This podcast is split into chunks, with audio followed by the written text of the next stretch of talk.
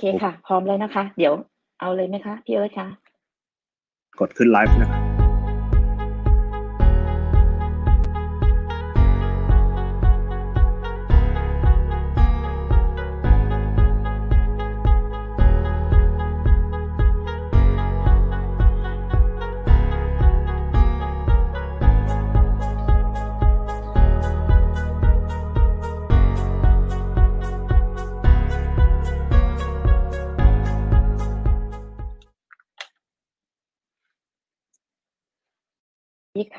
สวัสดีค่ะ สวัสดีค่ะทุกท่านนะคะ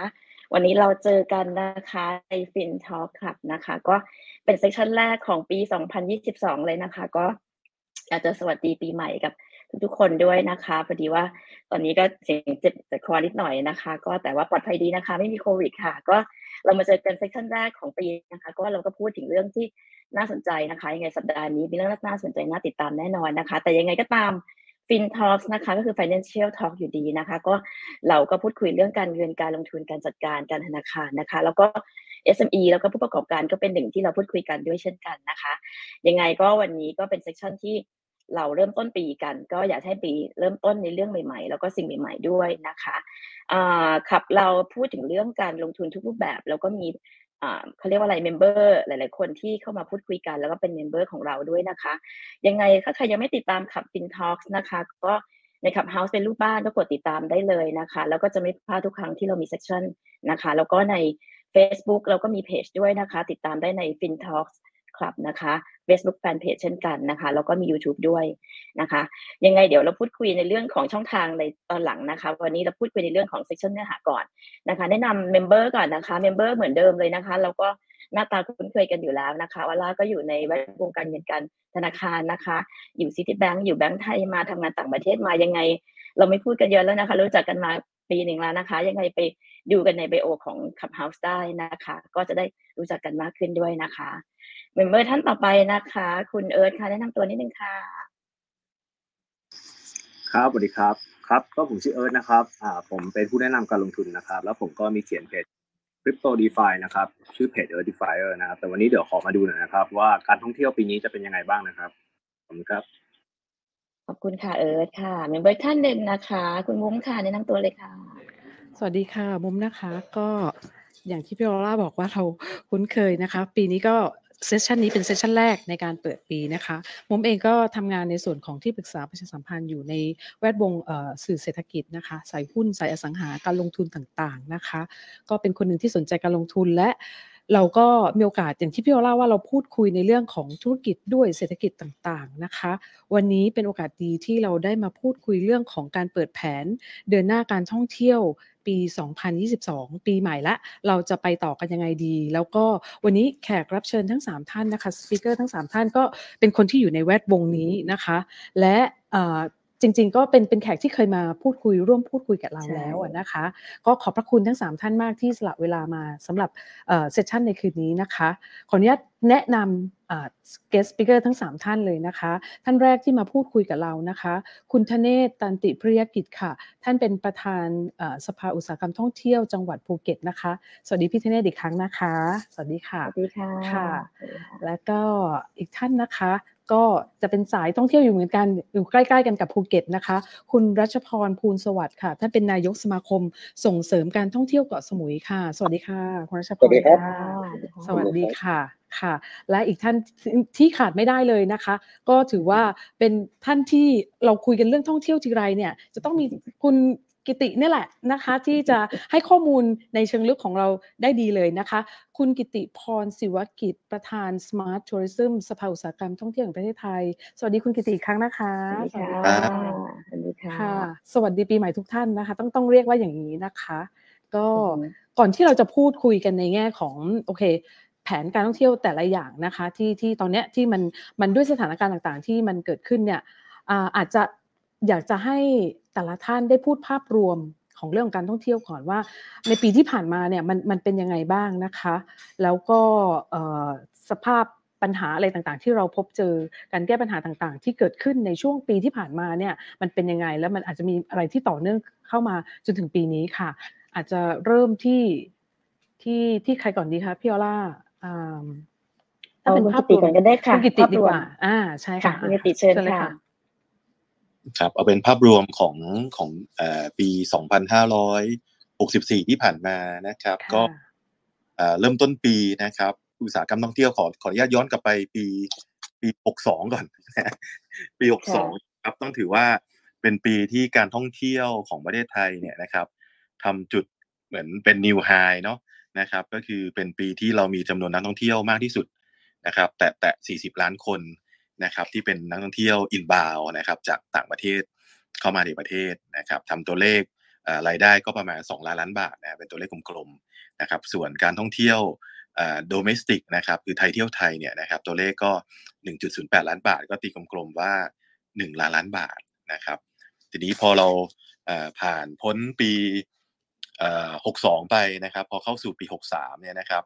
จริงๆตั้งแต่ต้นต้นปีแล้วแหละนะครับ เรา ผมเองจัดงานแถลงข่าวของสภาอุตสาหกรรมท่องเที่ยวแห่งประเทศไทยเนี่ยก็รู้จักตัวโคโรนาไวรัสตัวใหม่เนี่ยนะครับ ประมาณสักกลางเดือนมกราคม แต่ณวันนั้นเนี่ยนายกแอตตาท่านก็ให้ข้อมูลนะว่ามีเชื้อโรคตัวนี้ระบาดนะตอนนั้นยังไม่มีนักข่าวคนใดสนใจเลยนะครับ จนกระทั่งถึงวันตรุษจีนนะครับ ที่มีการตอนนั้นเราก็ไปรับทูตจีนกันนะครับ แล้วก็เริ่มมีข่าวแล้วว่าทางประเทศจีนเนี่ยเริ่มปิด นะครับไม่ให้มีการเดินทางท่องเที่ยวโดย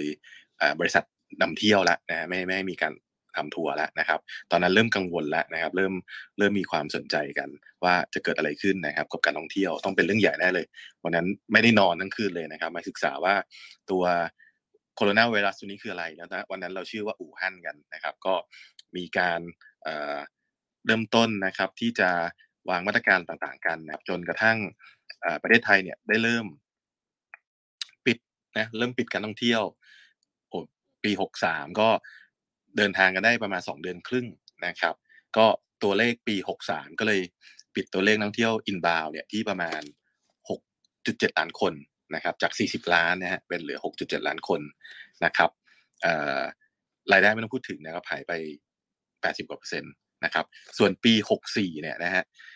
ทุกคนก็มีความคาดหวังนะฮะว่า ตัวเลขน่าจะดีขึ้นนะจากปี63นะฮะแต่ว่าสภาวะจริง ๆ ของปี64เนี่ยนะครับ quarter หนึ่งนะครับ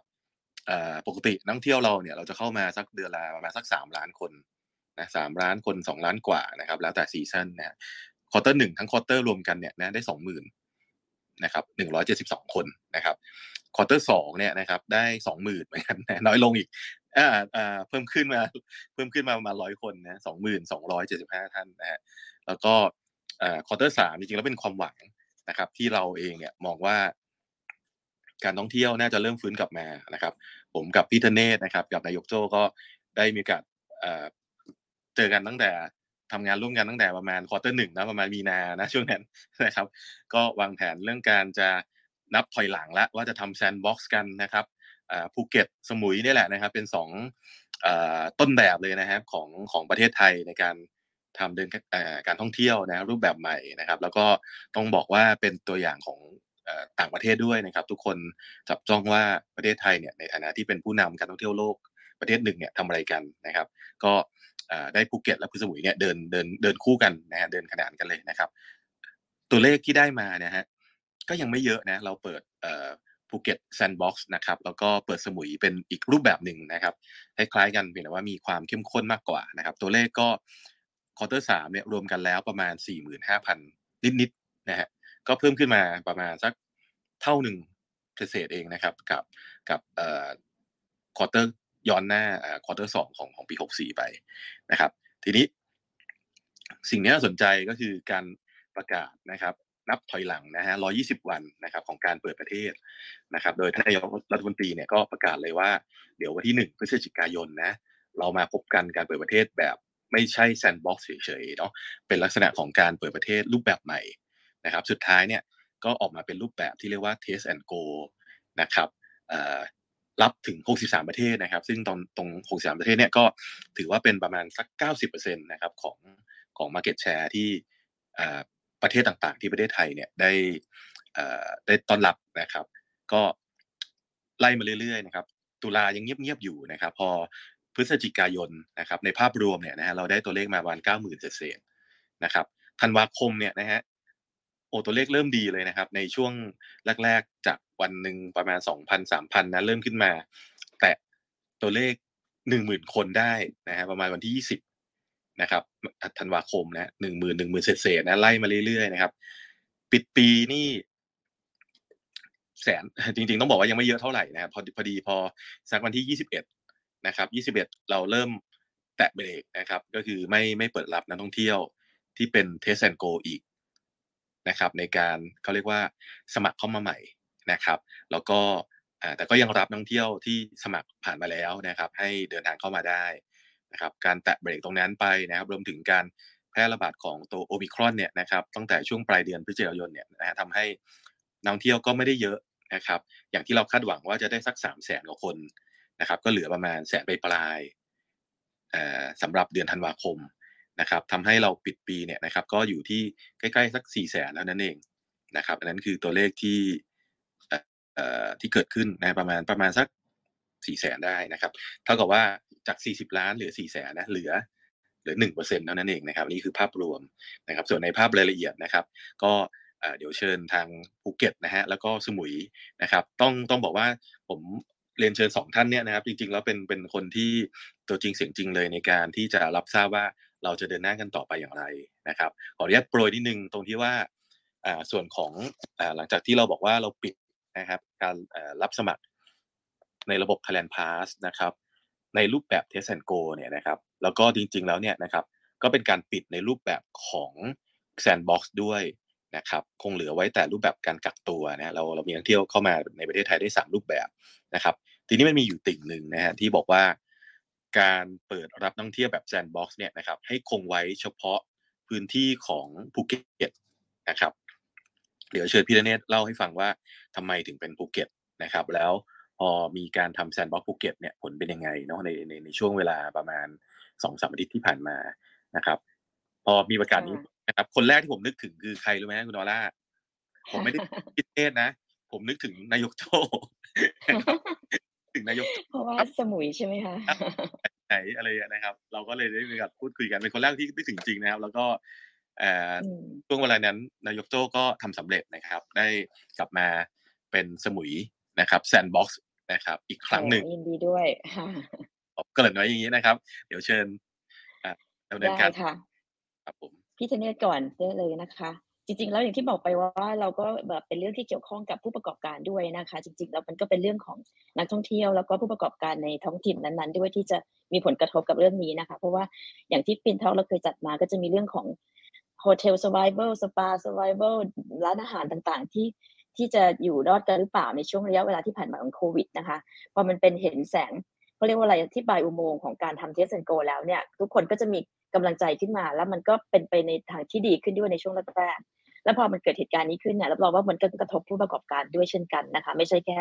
นักท่องเที่ยวด้วยนะคะ ยังไงวันนี้ก็เลยอยากจะเชิญแต่ละท่านมาขยายความนิดนึงว่าในภูมิภาคของแต่ละส่วนเองว่าจะเป็นภูเก็ตหรือสมุยเนี่ยมีผลกระทบอะไรมากน้อยแค่ไหนบ้างอะคะอาจจะเชิญพี่ธเนศก่อนได้เลยค่ะ ครับขอบคุณนะครับ แล้วก็สวัสดีปีใหม่ทุกคนนะครับ จริงๆแล้วปีใหม่ปีนี้ก็สภาพการเปิดของปีใหม่ก็น่าจะใกล้ ๆ กับปีที่แล้วเนาะเพราะว่าปีที่แล้วเราก็เจอ อัลฟานะครับก่อนที่จะมาเป็นเดลต้าในในในในช่วงเมษานะครับจริงๆแล้วอย่างนี้ครับผมผมขออนุญาตเล่าเรื่องของภูเก็ตนิดนึงแล้วกันนะครับ ในส่วนของภูเก็ตเองเนี่ยนะครับเ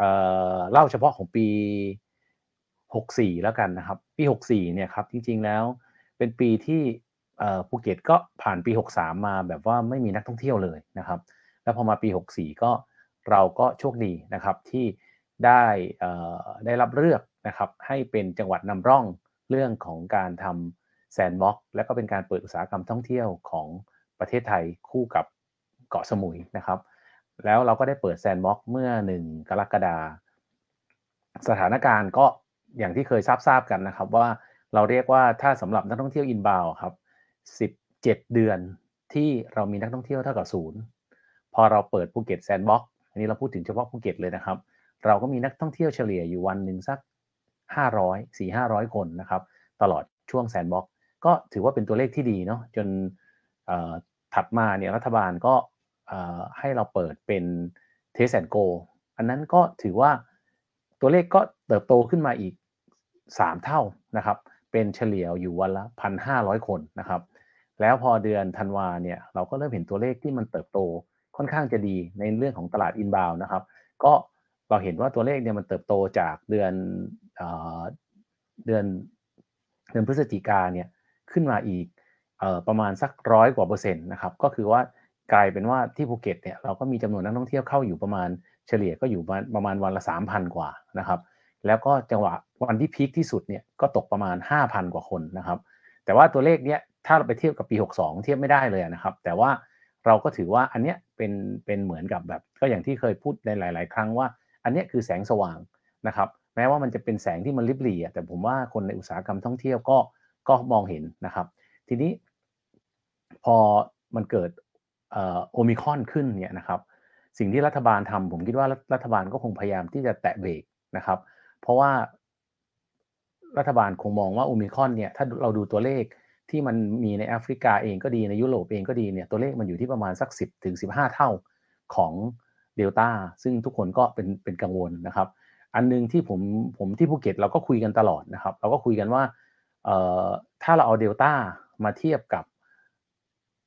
โอมิครอนเนี่ยนะครับสิ่งหนึ่งที่เราเห็นชัดเจนที่สุดเลยนะครับ ก็คือว่าไอตัวไอตัว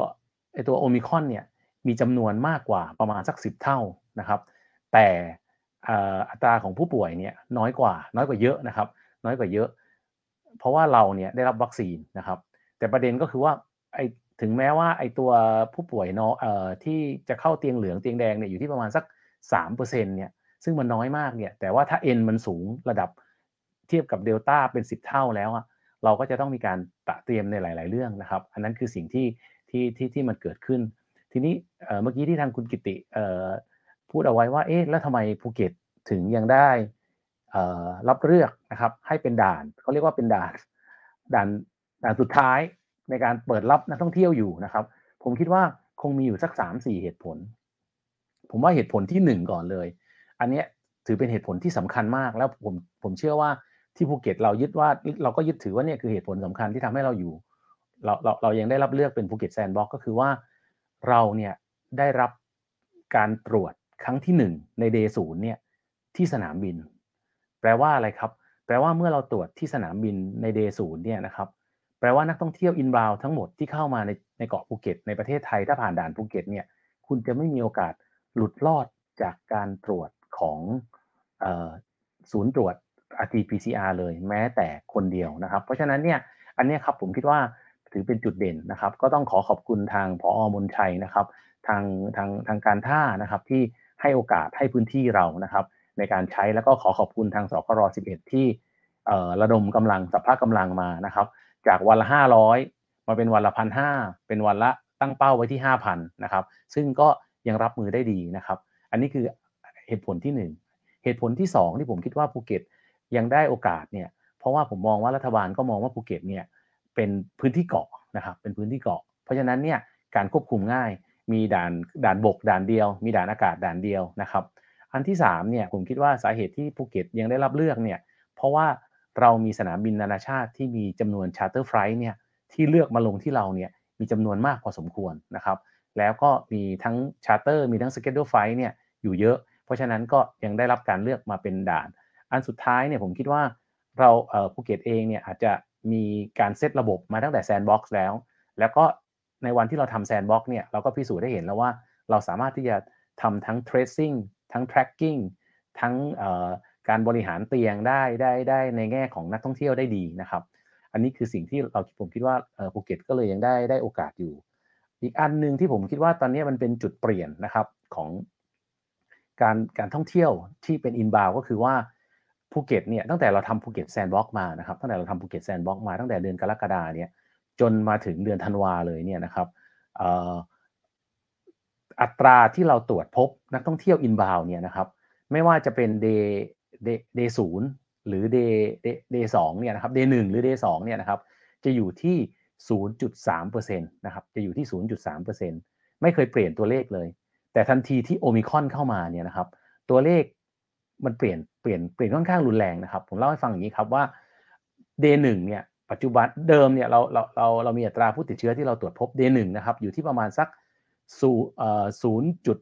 0.13แต่ปัจจุบันเนี่ยอยู่ที่ประมาณสัก 1.3%นะครับในขณะที่ day 2เนี่ยจากเดิมเนี่ยเราเจออยู่ที่ประมาณสัก 1 1 0.1 นิดๆนะครับแต่ปัจจุบันเนี่ย day 2เนี่ยที่เรามาตรวจเนี่ยไม่ว่าจะเป็นนักท่องเที่ยวเทสแอนโกเองก็ตาม หรือนักท่องเที่ยวที่เข้ามาในระบบแซนด์บ็อกปัจจุบันก็ตามเนี่ยปรากฏว่าตัวเลขมันโตขึ้นมาถึงประมาณสัก 4%นะครับก็แสดงให้เห็นว่าออตอนนี้ตัวเลขของนักท่องเที่ยวเนี่ยที่มีมีการติดเชื้อเนี่ยใน day 2เนี่ยสูงขึ้น แต่ถ้าเราดูว่า day 2เนี่ยการติดเชื้อสูงขึ้นเนี่ยอยากให้ดูว่าเราใช้การตรวจในวันที่ 5 ก็เกิดคำถามขึ้นมากมายว่า อันเนี้ยเป็น local transmission หรือนักท่องเที่ยวเอาเชื้อเข้ามา อันนี้ก็เป็นข้อมูลที่ที่เรามีอยู่ณวันนี้นะครับ ส่วนเรื่องอีกเรื่องหนึ่งที่อยากจะเล่าให้ฟังก็คือว่าวันนี้ครับภูเก็ตเตรียมการรับมืออย่างไรบ้างนะครับ ผมคิดว่าอันนึงตอนนี้ครับที่ทางนายกภูมิกิจนายกโก้นะครับ ก็ ร่วมกับทีมงานทำนวัตกรรมขึ้นมาอีกหนึ่งนวัตกรรมนะครับต่อจากเรื่องของการผลักดันเรื่อง sandbox ก็คือว่าวันนี้ครับที่ภูเก็ตเนี่ยเมื่อเมื่อวันจันทร์เนี่ยครับมีการออกคำสั่งโดยคณะกรรมการควบคุมโรคติดต่อ ให้ทุกโรงแรมนะครับให้ทุกโรงแรมที่รับนักท่องเที่ยวต่างชาติ ที่อยู่ในระบบชาวพลัสเนี่ยจะต้องสำรองห้องนะครับสำรองห้องพักนะครับ ไว้สำหรับดูแลนักท่องเที่ยวเนี่ยอยู่ที่ประมาณที่อัตราที่ 5%และ จะต้องมีการทำ MOU กับทางเขาเรียกว่าทำ MOU กับทางโรงพยาบาลนะครับ เพื่อที่จะให้เกิดความปลอดภัยขึ้นกับทุกๆ คนนะครับ ก็แปลว่าตอนนี้ครับในแง่ของห้องเนี่ยครับภูเก็ตเนี่ยเราก็จะมีห้องพักที่เราเรียกว่า room isolation หรือ hotel room isolation เนี่ยนะครับอยู่ที่ 5%ของทุกโรงแรมส่วนใหญ่นะครับ ก็อันนี้เป็นคำสั่งของคณะกรรมการโรคติดต่อจังหวัดที่เราทำก็จะทำให้เพิ่ม capacity ในการดูแลห้องพัก ห้องห้องของนักท่องเที่ยวถ้ามีอาการหรือเป็น HRC ขึ้นมานะครับ ซึ่งอันเนี้ยก็เป็นเรื่องสำคัญ เพราะว่ามันจะได้ไม่ไปกระทบกับระบบสาธารณสุขที่จะดูแลคนไทยและก็คนในท้องถิ่นนะครับ อีกเรื่องหนึ่งที่อยากจะเล่าให้ฟังก็คือว่าที่เล่ามาทั้งหมดเมื่อกี้เป็นเรื่องของนักท่องเที่ยว inbound นักท่องเที่ยวต่างชาติจำนวนนักท่องเที่ยวไทยเองเนี่ยที่ภูเก็ตเองก็เติบโตอย่างมีนัยยะสำคัญนะครับ เพราะว่าตั้งแต่เราเปิด sandbox ตั้งแต่เรายังไม่เปิด sandbox แล้วเรากลับมาเปิด sandbox แล้วเราก็มาเปิด Test and Go เมื่อพฤศจิกาแล้วก็ธันวาเนี่ยตัวเลขของนักท่องเที่ยวไทย ก็มีอัตราการเติบโตใกล้เคียงกับนักท่องเที่ยว inbound นะครับแล้วก็ในเดือนธันวาเนี่ยนักท่องเที่ยวไทยเนี่ยที่เดินทางเข้าภูเก็ตเนี่ยสูงสุดเนี่ยที่ทางสนามบินรายงานเนี่ยนะครับก็เกือบเกือบสองหมื่นคนนะครับอันนั้นก็คือเป็นอัตราสูงสุดนะครับที่ที่มีการรายงานอันนี้คือจากด่านด่านด่านอากาศ อันนี้ยังไม่รวมที่ทางด่านบกนะครับ ก็ภาพรวมของอุตสาหกรรมท่องเที่ยวในจังหวัดภูเก็ตเองเนี่ย หลังจากที่พอรัฐบาลเปลี่ยนนะครับเปลี่ยนนโยบายจาก Test and Go มาเหลือแต่ภูเก็ต sandbox แต่เพียงอย่างเดียวเนี่ยสิ่งหนึ่งที่ตอนนี้เรายังเห็นอยู่ก็คือว่าจำนวนนักท่องเที่ยวเองเนี่ยก็ไม่ได้ลดลงในช่วงในในช่วงธันวานะครับยังไม่ได้ลดลงเยอะมาก แต่ว่า booking ที่ไปในเดือนกุมภาเนี่ยเราเริ่มเห็นการชะลอตัวนะครับ แล้วก็ตั้งแต่เปิดมามกราเนี่ยเราก็ยังเห็นว่าตัวเลขเองก็ยังถือว่าเป็นตัวเลขที่ ดีพอสมควรนะครับไม่ไม่ไม่ไม่ได้ไม่ได้หายไปเหมือนที่เราคิดนะครับ แล้วก็วันนี้เองเนี่ยพอกลับมาเปิดแซนด์บ็อกเพิ่มอีก 3 จังหวัด 3 พื้นที่เนี่ยผมก็เชื่อว่าจะทำให้นักท่องเที่ยวเนี่ยกลับเข้ามานะครับ แล้วก็ทำให้มีจำนวนนักท่องเที่ยวเพิ่มขึ้น แต่ว่าอย่างไรก็ตามเนี่ยผมก็คิดว่าโอมิคอนหรือว่าเดลต้าหรือจะเป็นอัลฟาหรือจะเป็นอู่ฮั่นหรือจะเป็นโควิดเนี่ยครับผมเชื่อว่าคนในอุตสาหกรรมท่องเที่ยวเนี่ยครับ เราผ่านกระบวนการนี้มาหลายรอบแล้ว แล้วเราก็เริ่มเรียนรู้ที่จะอยู่กับมันนะครับครับผมอันนี้ก็เล่าให้ฟังคร่าวๆของภูเก็ตประมาณนี้นะครับ ขอบคุณค่ะพี่ธเนศจริง ๆ แล้วภูเก็ตก็เป็น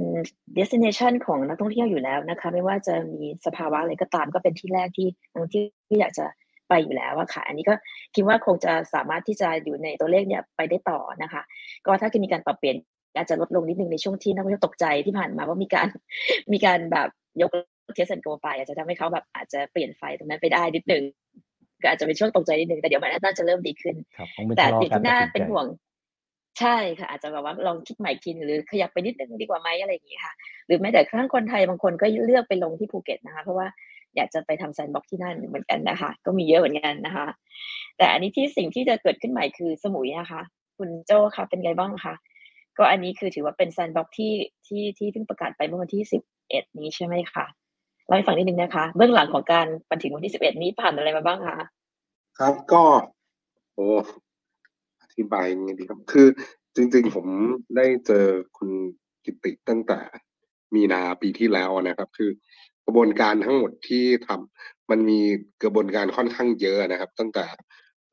ขั้นตอนต่างๆ หรือหน่วยงานต่างๆ ซึ่ง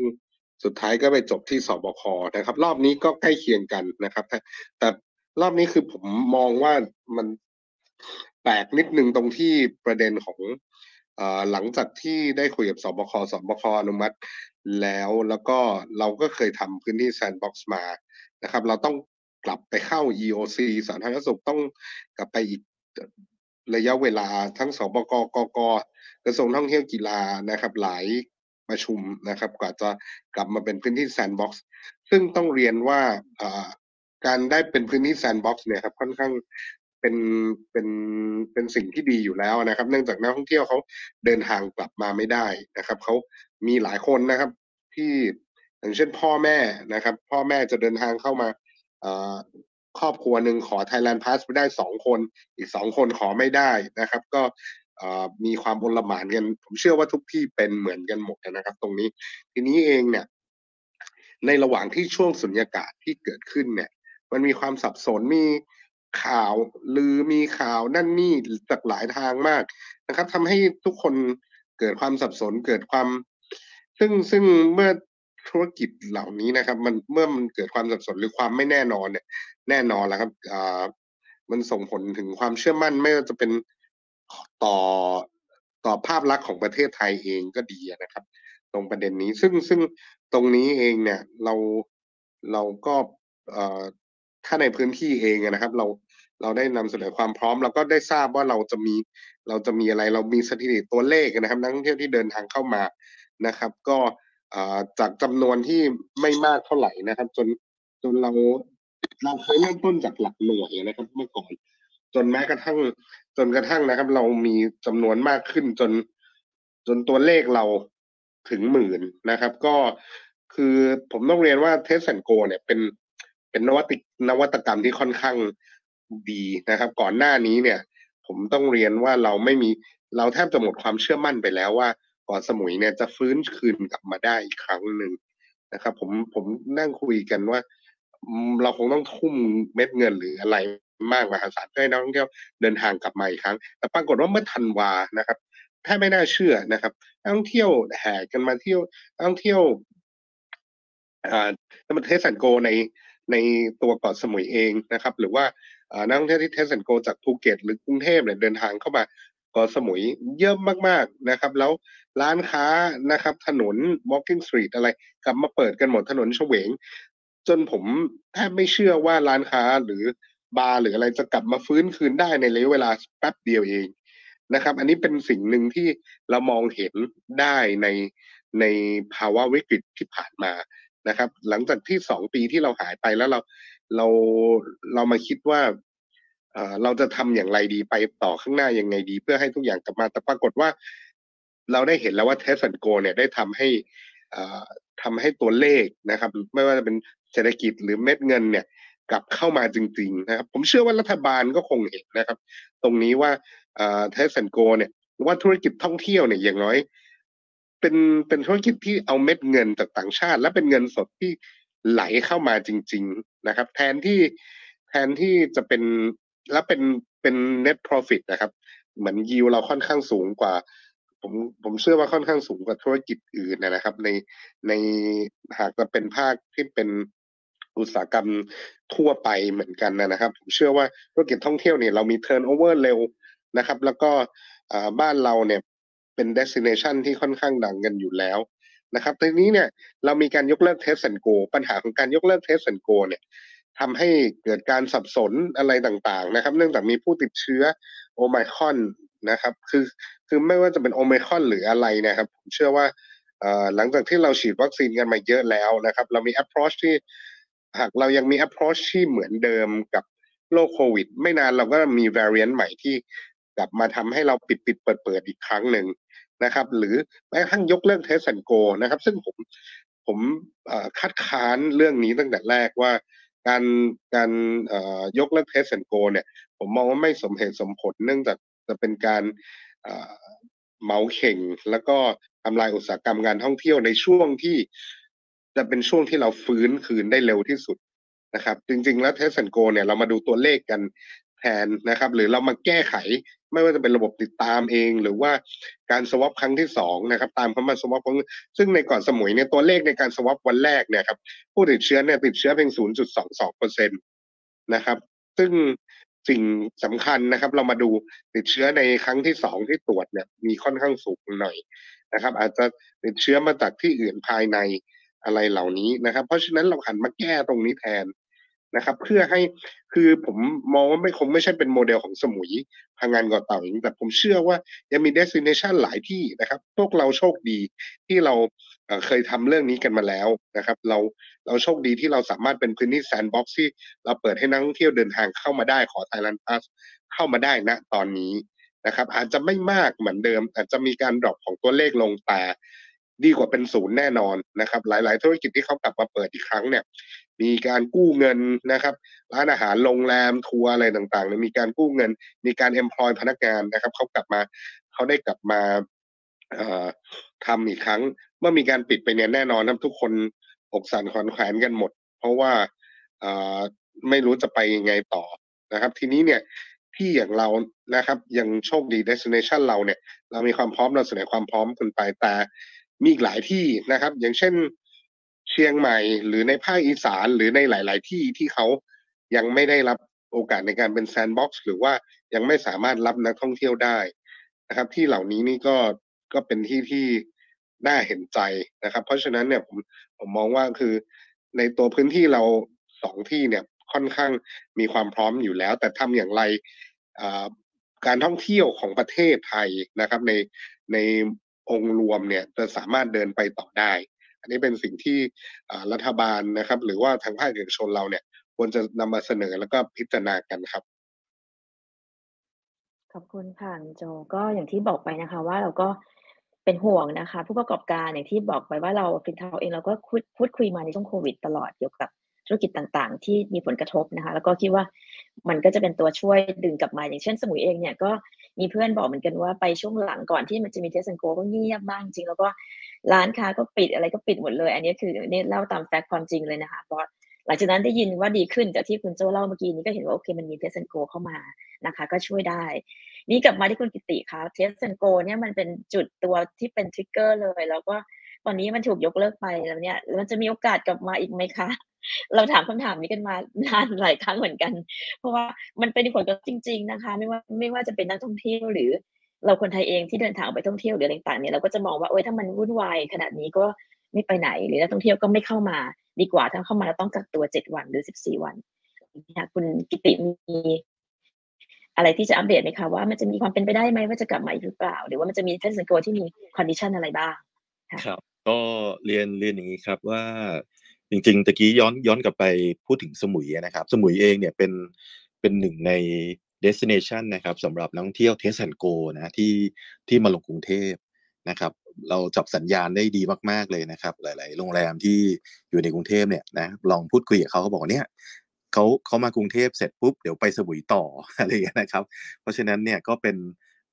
หาก test and go ได้กลับมานะครับ ซึ่งต้องบอกว่า มั่นใจนะครับว่าจะต้องกลับมาแน่ๆนะแต่ว่าจะกลับมาเมื่อไหร่นะครับ แล้วก็มีการพัฒนารูปแบบของ test and go ให้ให้รัดกลุ่มขึ้นมีประสิทธิภาพขึ้นอย่างไรเนี่ยนะครับ ก็จะเป็นจะเป็นคำถามนะครับ ซึ่งตรงเนี้ยนะครับ ตอนนี้เราก็ได้มีการผมผมในในส่วนของคณะอนุกรรมการเรื่องของ Smart Tourism เองนะครับ ก็ได้ร่างกระบวนการนะครับ SOP ที่จะนำเสนอนะครับกับ ทางภาครัฐนะครับว่า หากจะมีการทำรูปแบบของ Test and Go ที่ที่รัดกลุ่มขึ้นนะครับควรจะทำรูปแบบใดนะครับ แล้วก็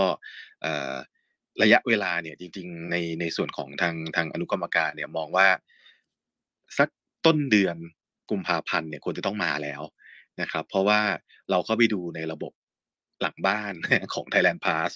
นะครับ ตอนนี้ผมก็เปิดดูอยู่นะเผื่อมีคำถามถามได้นะครับ อันนี้ไม่ได้ไม่ได้เป็นความลับนะครับ ก็เห็นว่าจำนวนของเอ่อตัวนักท่องเที่ยวนะครับที่อ่าลงทะเบียนที่เป็นรูปแบบของ Sandbox เนี่ย จริงๆ เราไม่เยอะไม่ไม่ไม่เยอะเท่าไหร่นะครับสำหรับอ่าเหมือนกับเป็น advanced booking ในในอนาคตนะครับ ผมพลอตเองตัวเลขที่เอ่อเข้ามาใน ตั้งแต่วันเนี้ยนะครับ ตั้งแต่วันพรุ่งนี้นะครับที่มีการขอไว้นะตั้งแต่วันพรุ่งนี้ไปจนถึงสิ้นเดือนเมษายนนะครับ จะมีนักท่องเที่ยวที่คาดหวังจะเข้ามาในรอบอีกเนี่ยประมาณสองสาเดือนเนี่ยนะครับ อีกแค่ประมาณไม่ถึงแสนคนนะครับ แล้วก็กึ่งหนึ่งเนี่ยเป็นคนที่ค้างอยู่ในเอ่อ sand โทษทีฮะเป็นตัวเขาเรียกว่า test and go อยู่ประมาณ 27,000นะครับก็เป็นคนที่ค้างอยู่ในระบบเดิมนะครับแล้วก็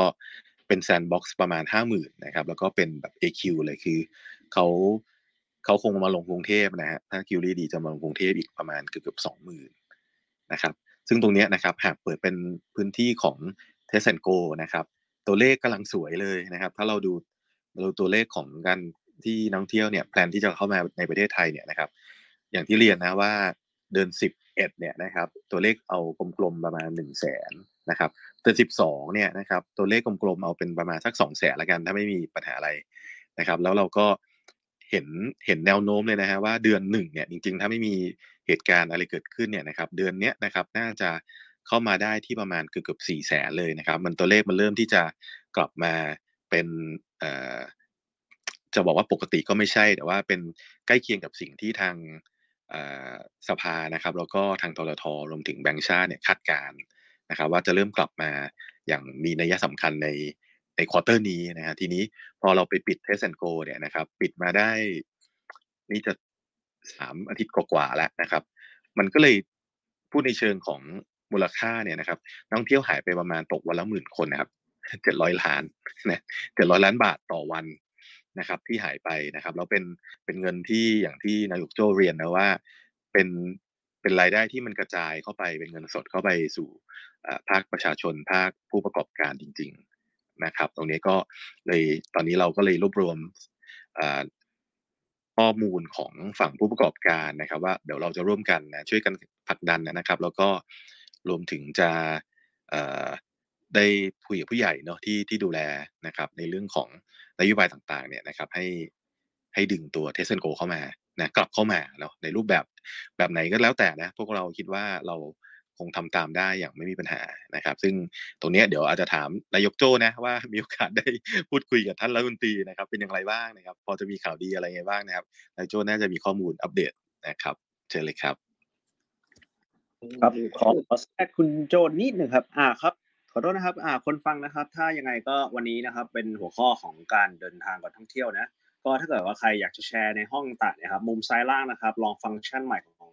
Clubhouse หน่อยครับ มันจะมีปุ่มอ่าลูกศรที่ชี้หากันนะครับ เป็นรูปแบบแชร์นะครับ ก็ยังไงลองแชร์กันได้นะครับ เผื่อเพื่อนที่อยู่ในวงการท่องเที่ยวเนี่ย จะได้มาฟังด้วยกันนะครับรบกวนครับ ขอโทษครับ คุณโจต่อเลยครับ ครับ ก็เอ่อไม่ได้มีโอกาสนั่ง คุยกับท่านรัฐมนตรีท่องเที่ยวนะครับมันไม่พัดมาเมื่อไม่กี่วันนี้เองนะครับเมื่อที่งานแต่งลูกสสชาดาที่สมุยนะครับเขาจัดที่สมุยพอดี ผมก็ได้สอบถามเรื่องเรื่อง Test and Go นะครับ ก็ทราบว่าผมถาม approach ของรัฐบาลนะครับ คือการที่เขา approach กันตอนนี้คือสำหรับท่องเที่ยวนะครับ อันนี้เขาดูตัวเลขว่า ถ้าตัวเลขขาขึ้น แล้วกำลังถึง peak สุดแล้วตัวเลขไต่อันดับลงเนี่ยเขาจะเริ่มพิจารณาเอา Test and Go กลับมา ก็คือเป็นสาเหตุที่ทำไมผู้ว่าททท มามาที่สมุยน่าไปภูเก็ตกับพังงาด้วยเห็นทราบว่าท่านผู้ว่าแกไปด้านนู้นด้วยเหมือนไปดูความพร้อมแกก็มาค่อนข้างขึงขังเลยฮะวันนั้นนะแต่ว่าแกก็บอกว่าที่แกขึงขังเนี่ยไม่ใช่เรื่อง Sandbox นะแต่เป็นเรื่อง ถ้าขึงขังแล้วเราเอา Test and Go มาได้เนี่ยมันก็ดี ก็คือมาคุยเรื่องในอนาคตว่าถ้าจะเอา Test and Go กลับมาเนี่ย เราจะทำยังไงนะครับ เราจะทำให้มันเป็นในรูปแบบไหน การตรวจสอบติดตามและทำให้ swab ในรอบสองเนี่ย เราจะทำยังไงนะครับ ก็ก็ตรงนี้ก็ได้ทราบอย่างน้อยก็รู้สึกดีขึ้นหน่อยว่า Test and Goจะกลับมาแน่นอน แต่จะกลับมาช่วงไหนนะครับ ซึ่ง ซึ่งผมทำไมผมได้ยินมาอีกข่าวหนึ่งว่าทางกระทรวงสาธารณสุขก็ไม่ไม่ค่อยเห็นด้วยกับเรื่องการจะเปิดประเทศ หรือเทสสันโกอาจจะต้องรอไปครึ่งปี ซึ่งซึ่งตรงนี้เนี่ยพวกเราได้ยินแล้วเราก็เราใจคอไม่ค่อยดีกันนะครับ แต่ว่าทางสบคกับทางกระทรวงท่องเที่ยวและกีฬาเนี่ย เห็นในเห็นมองเห็นนะครับในแง่ของเศรษฐกิจนะครับ ในเรื่องของเศรษฐกิจ ซึ่งตอนนี้เนี่ยต้องเรียนนะครับ ก็คือถ้าให้ผมวิเคราะห์นะครับ ปีหน้าเนี่ยจะมีการเลือกตั้งนะครับจะมีการเลือกตั้งถ้ายังมีล็อกดาวน์แล้ว เศรษฐกิจไปต่อกันไม่ได้นะครับ ประกอบกับการฉีดวัคซีนของประเทศเนี่ยโดยรวมเนี่ยเราเราฉีดไปได้เยอะมากแล้วนะครับ เราฉีดเราไม่เหมือนรอบก่อนๆที่เราไม่มีวัคซีนกันเลย อันนี้ทั้งภูเก็ตสมุยและที่อื่นๆเขาพวกเราอาจจะมีสามสี่เข็มกันแล้วที่อื่นอย่างน้อยก็ต้องมี สองเข็มแล้วครับ อย่างน้อยทั่วประเทศนะครับ ทีนี้เองเนี่ย ผมเชื่อว่าการ tackle ปัญหานี้เนี่ย น่าสักพักหนึ่งน่าจะต่างกันกับการการที่เรามีมีการจัดการปัญหาในช่วงของเดลต้าหรือ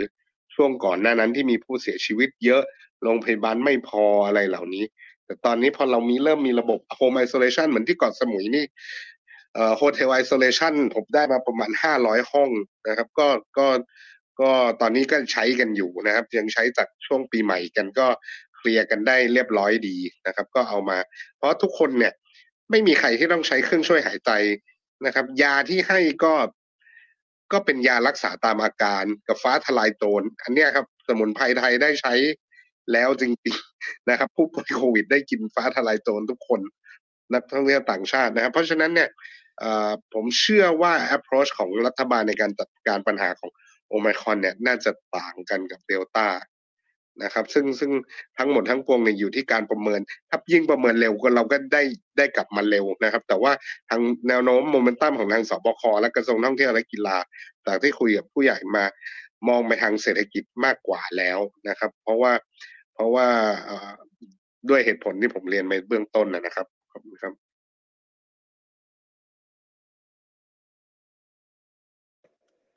ขอบคุณค่ะ ขอบคุณค่ะโจก็ ก็เห็นภาพ เพราะว่าเราก็เฝ้ารอ Test and Go กันอยู่นะคะ จริง ๆ แล้วขออนุญาตงงนิดนึงตอนที่เขาบอกว่า จริง ๆ แล้ว Test and Go เนี่ย คือลงกรุงเทพก็จะสามารถบินไปต่อที่อื่นได้ ใช่ไหมคะ เช่น สมุยหรืออะไรเงี้ย ถูกไหมคะ ถูกต้องเนาะ นี่ถ้าเกิดเป็น Sandbox เนี่ยแล้ววันนี้ถ้าวันนี้ถ้าวันนี้เป็น Sandbox แปลว่า Sandbox ก็ต้องบินตรงไปที่จังหวัดนั้นเลย ใช่ไหมคะ ถ้าเป็นภูเก็ตก็เป็นลงภูเก็ต จะมาลงกรุงเทพแล้วบินไปภูเก็ตไม่ได้ หรือว่าจะลงสมุยก็คือลงตรงสมุยเลย ใช่ครับใช่ถูกใช่ไหมคะก็จะกลับไปที่ถ้าเกิดเป็นค่ะอยู่ในเชิญแอค่ะเรียเดิมแต่ว่าแซนบ็อกภูเก็ตก็อยู่ในภูเก็ตใช่ครับ วันนี้ผมได้ยินมีไอมีไอเดียใหม่มาครับพี่ธเนศวันนี้ผมได้คุยกับท่านหนึ่งในทททมาว่าจริงๆไอเดียใหม่ตลอดเลยนะคะเนี่ยเรื่องในจังหวัดไม่ได้ยินข่าวจังหวัดที่เป็นแซนบ็อกซ์ด้วยกันนะครับเขาอาจเขากำลังหาหรือว่าจะ อาจจะเริ่มต้นทำเทสแอนโกในจังหวัดที่เป็น Sandbox ด้วยกันอย่างเดียวก่อน เช่น เช่นฝั่งอันดามันและฝั่งนี้นะครับ ก็คือถ้าถ้าเดินทางก็อาจจะต้องเป็น flight อย่างเดียว ฝั่งนี้กับฝั่งอันดามันให้เป็น Test and Go อันนี้เป็นไอเดียที่ผมได้ยินมาจากทางทททวันนี้กำลังหารือกันอยู่เลยครับ ผมผมขออนุญาตแชร์ข้อมูลนิดหนึ่งแล้วกันนะครับ จริงๆแล้ว ผมเชื่อว่า ในคนในอุตสาหกรรมท่องเที่ยวทราบดีเลยครับว่าคำว่า Sandbox เนี่ยครับมันไม่สามารถที่จะมี volume ของนักท่องเที่ยว แล้วก็มันก็ไม่ใช่เป็นสิ่งที่จะจูงใจให้นักท่องเที่ยว อยากจะมาท่องเที่ยวในในในประเทศเราเนาะแต่ Test and Go เนี่ยผมว่ามันคือคำตอบแล้วแหละนะครับแต่ประเด็นตอนนี้ครับที่ที่เท่าที่เราทราบกันเนี่ยครับประเด็นก็คือว่าเหมือนเมื่อกี้ที่นายกโจ้แตะเอาไว้ก็คือว่า คือ คนพอเข้ามาในระบบแล้วครับ มันหายไป นนี้เราต้องยอมรับความเป็นจริงว่ามันหายไป เราเราไม่มีระบบ tracing ที่ตามเขาเจอ อันนี้คือสิ่งที่สาธารณสุขเป็นกังวล ที่ที่ภูเก็ตเองในในในในในในวันที่ท่านผู้ว่าทรทนะครับ ลงมาเนี่ยครับก็ในวันใกล้เคียงกัน ท่านประหลัดกระทรวงก็ลงมา ก็ลงมาดูเรื่องนี้ครับ มาคุยเรื่องนี้เหมือนกันนะครับ ท่านก็มาดูเรื่องนี้ครับ อันนึงตอนนี้ที่เราเห็นว่าทำแล้วนะครับ แล้วตอนนี้ครับมันมันมันมันมันมันไม่มีคำตอบที่มันชัดเจนร้อยเปอร์เซ็นก็คือว่า อย่างตอนนี้พอรัฐบาลประกาศว่าคนที่เข้ามาในระบบ Test and Go นะครับคุณเข้ามาแล้วเนี่ยคุณต้องมาตรวจครั้งที่สองเนี่ยนะครับคำถามคือการ tracking การ tracing ของคนพวกนี้ครับคือสิ่งที่คนที่อยู่ในวงการทางการแพทย์เขากังวล ว่าคุณเข้ามาแล้วอะครับ day หนึ่งเนี่ยคุณคุณโอเคแหละ คุณมีอยู่ในระบบ แต่พอหลังจาก day หนึ่งแล้วเนี่ยครับ จะไปตามกำหนดคุณได้อย่างไร ให้คุณเนี่ยกลับมาเทสในครั้งที่สองนะครับ อันนี้ครับคือสิ่งที่ที่ที่ผมคิดว่าทางสาธารณสุขเขาเขาเป็นข้อกังวล แล้วก็สาธารณสุขเองเขาก็มองว่าค่าใช้จ่ายในการดูแลเรื่องพวกนี้สูงมาก อันที่สองที่มีการพูดกันในในในในในในหลายครั้งก็คือว่า ตอนนี้ครับ ระบบกักตัวแบบบ้านเราเนี่ยครับ กับประกันของนักท่องเที่ยวต่างประเทศเนี่ยครับก็เป็นอีกหนึ่งปัญหานะครับ มีการพูดกันว่าถ้าเป็นนักท่องเที่ยวกลุ่มที่ไม่มีอาการนะครับ ที่เราเรียกว่า asymptomatic เนี่ยครับคือประกันไม่จ่าย นี่คือไปอีกประเด็นหนึ่งที่นักท่องเที่ยวเองก็ก็มีปัญหานะครับ มีปัญหาเหมือนกันว่า เอ๊ะถ้าฉันเข้ามาแล้วฉันอยู่ในระบบเนี้ยแล้วพอฉันถูกกักตัวเนี่ยฉันต้องสำรองจ่ายหรือฉันจ่ายแล้วฉันไม่สามารถจะกลับไปเบิกได้ ก็ก็เป็นไปอีกอีกอีกประเด็นหนึ่งนะครับ อีกประเด็นหนึ่งที่มีปัญหาไม่ได้น้อยไปกว่ากันนะครับ ก็คือเรื่องของการกักตัว การกักตัวนี่มี 2 ประเด็นนะครับ ผมเล่าให้ฟังอย่างนี้ การกักตัวประเด็นที่ 1 คือ กักตัวผู้ติดเชื้อ บ้านเราเนี่ยครับกักตัวผู้ติดเชื้อ 10 วัน แต่คนใน Family เนี่ยที่เป็นผู้สัมผัสเสี่ยงสูงเนี่ยครับกัก 14 วัน ผู้ป่วยเนี่ยครับกัก 10 วันไม่ตรวจ แล้วก็ออก medical certificate ให้ แล้วก็เดินทางกลับได้ ในขณะที่ผู้สัมผัสเสี่ยงสูงเนี่ยครับ กัก 14 วัน แล้วจะต้องจ่ายค่าสวอปอีก 2 ครั้ง คือใน day 5กับ day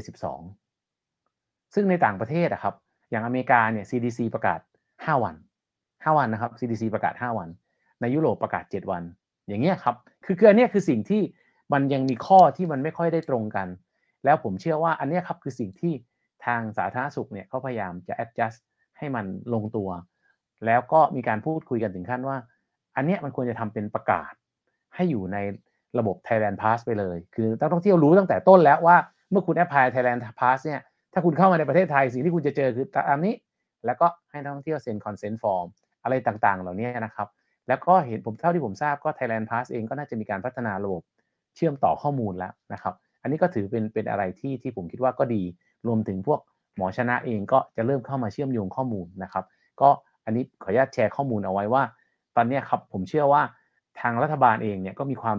เร่งเร่งเร่งรีบที่จะปรับให้มันเกิด Test and Go แต่ว่ามันก็จะต้องมีความปลอดภัย เหมือนกับที่ผมพูดเสมอๆครับว่า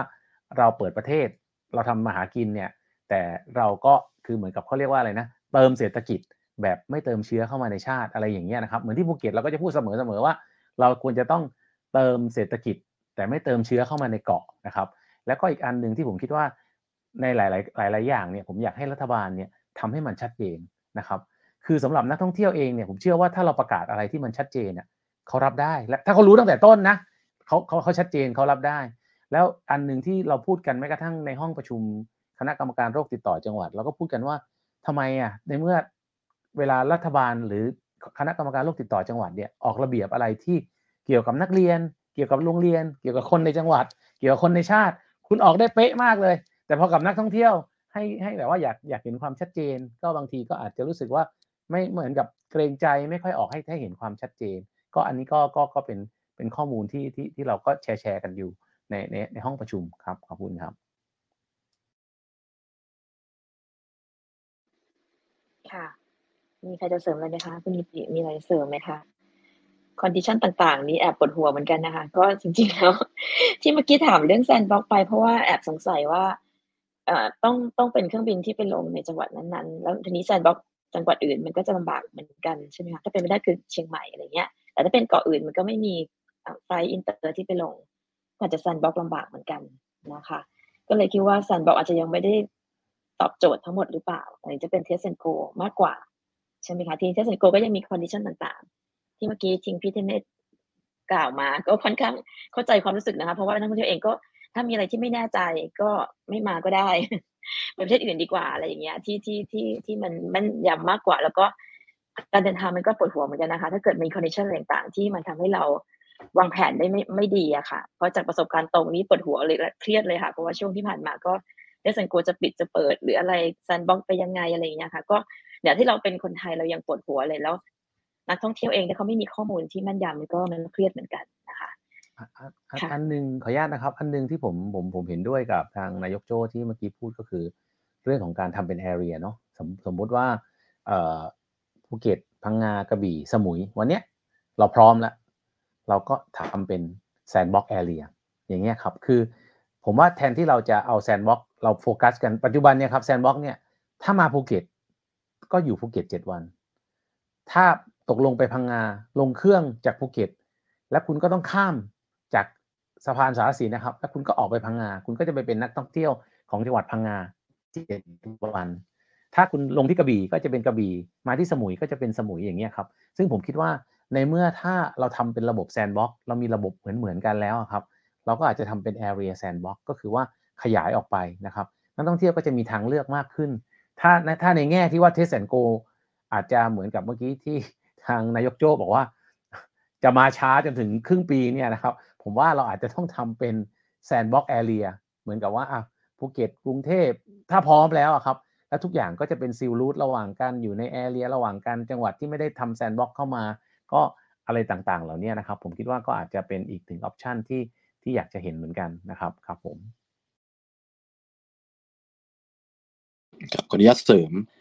พี่ธเนศนะครับก็อันนี้เห็นด้วยมากเลยครับ จริง ๆ แล้ว นักท่องเที่ยวที่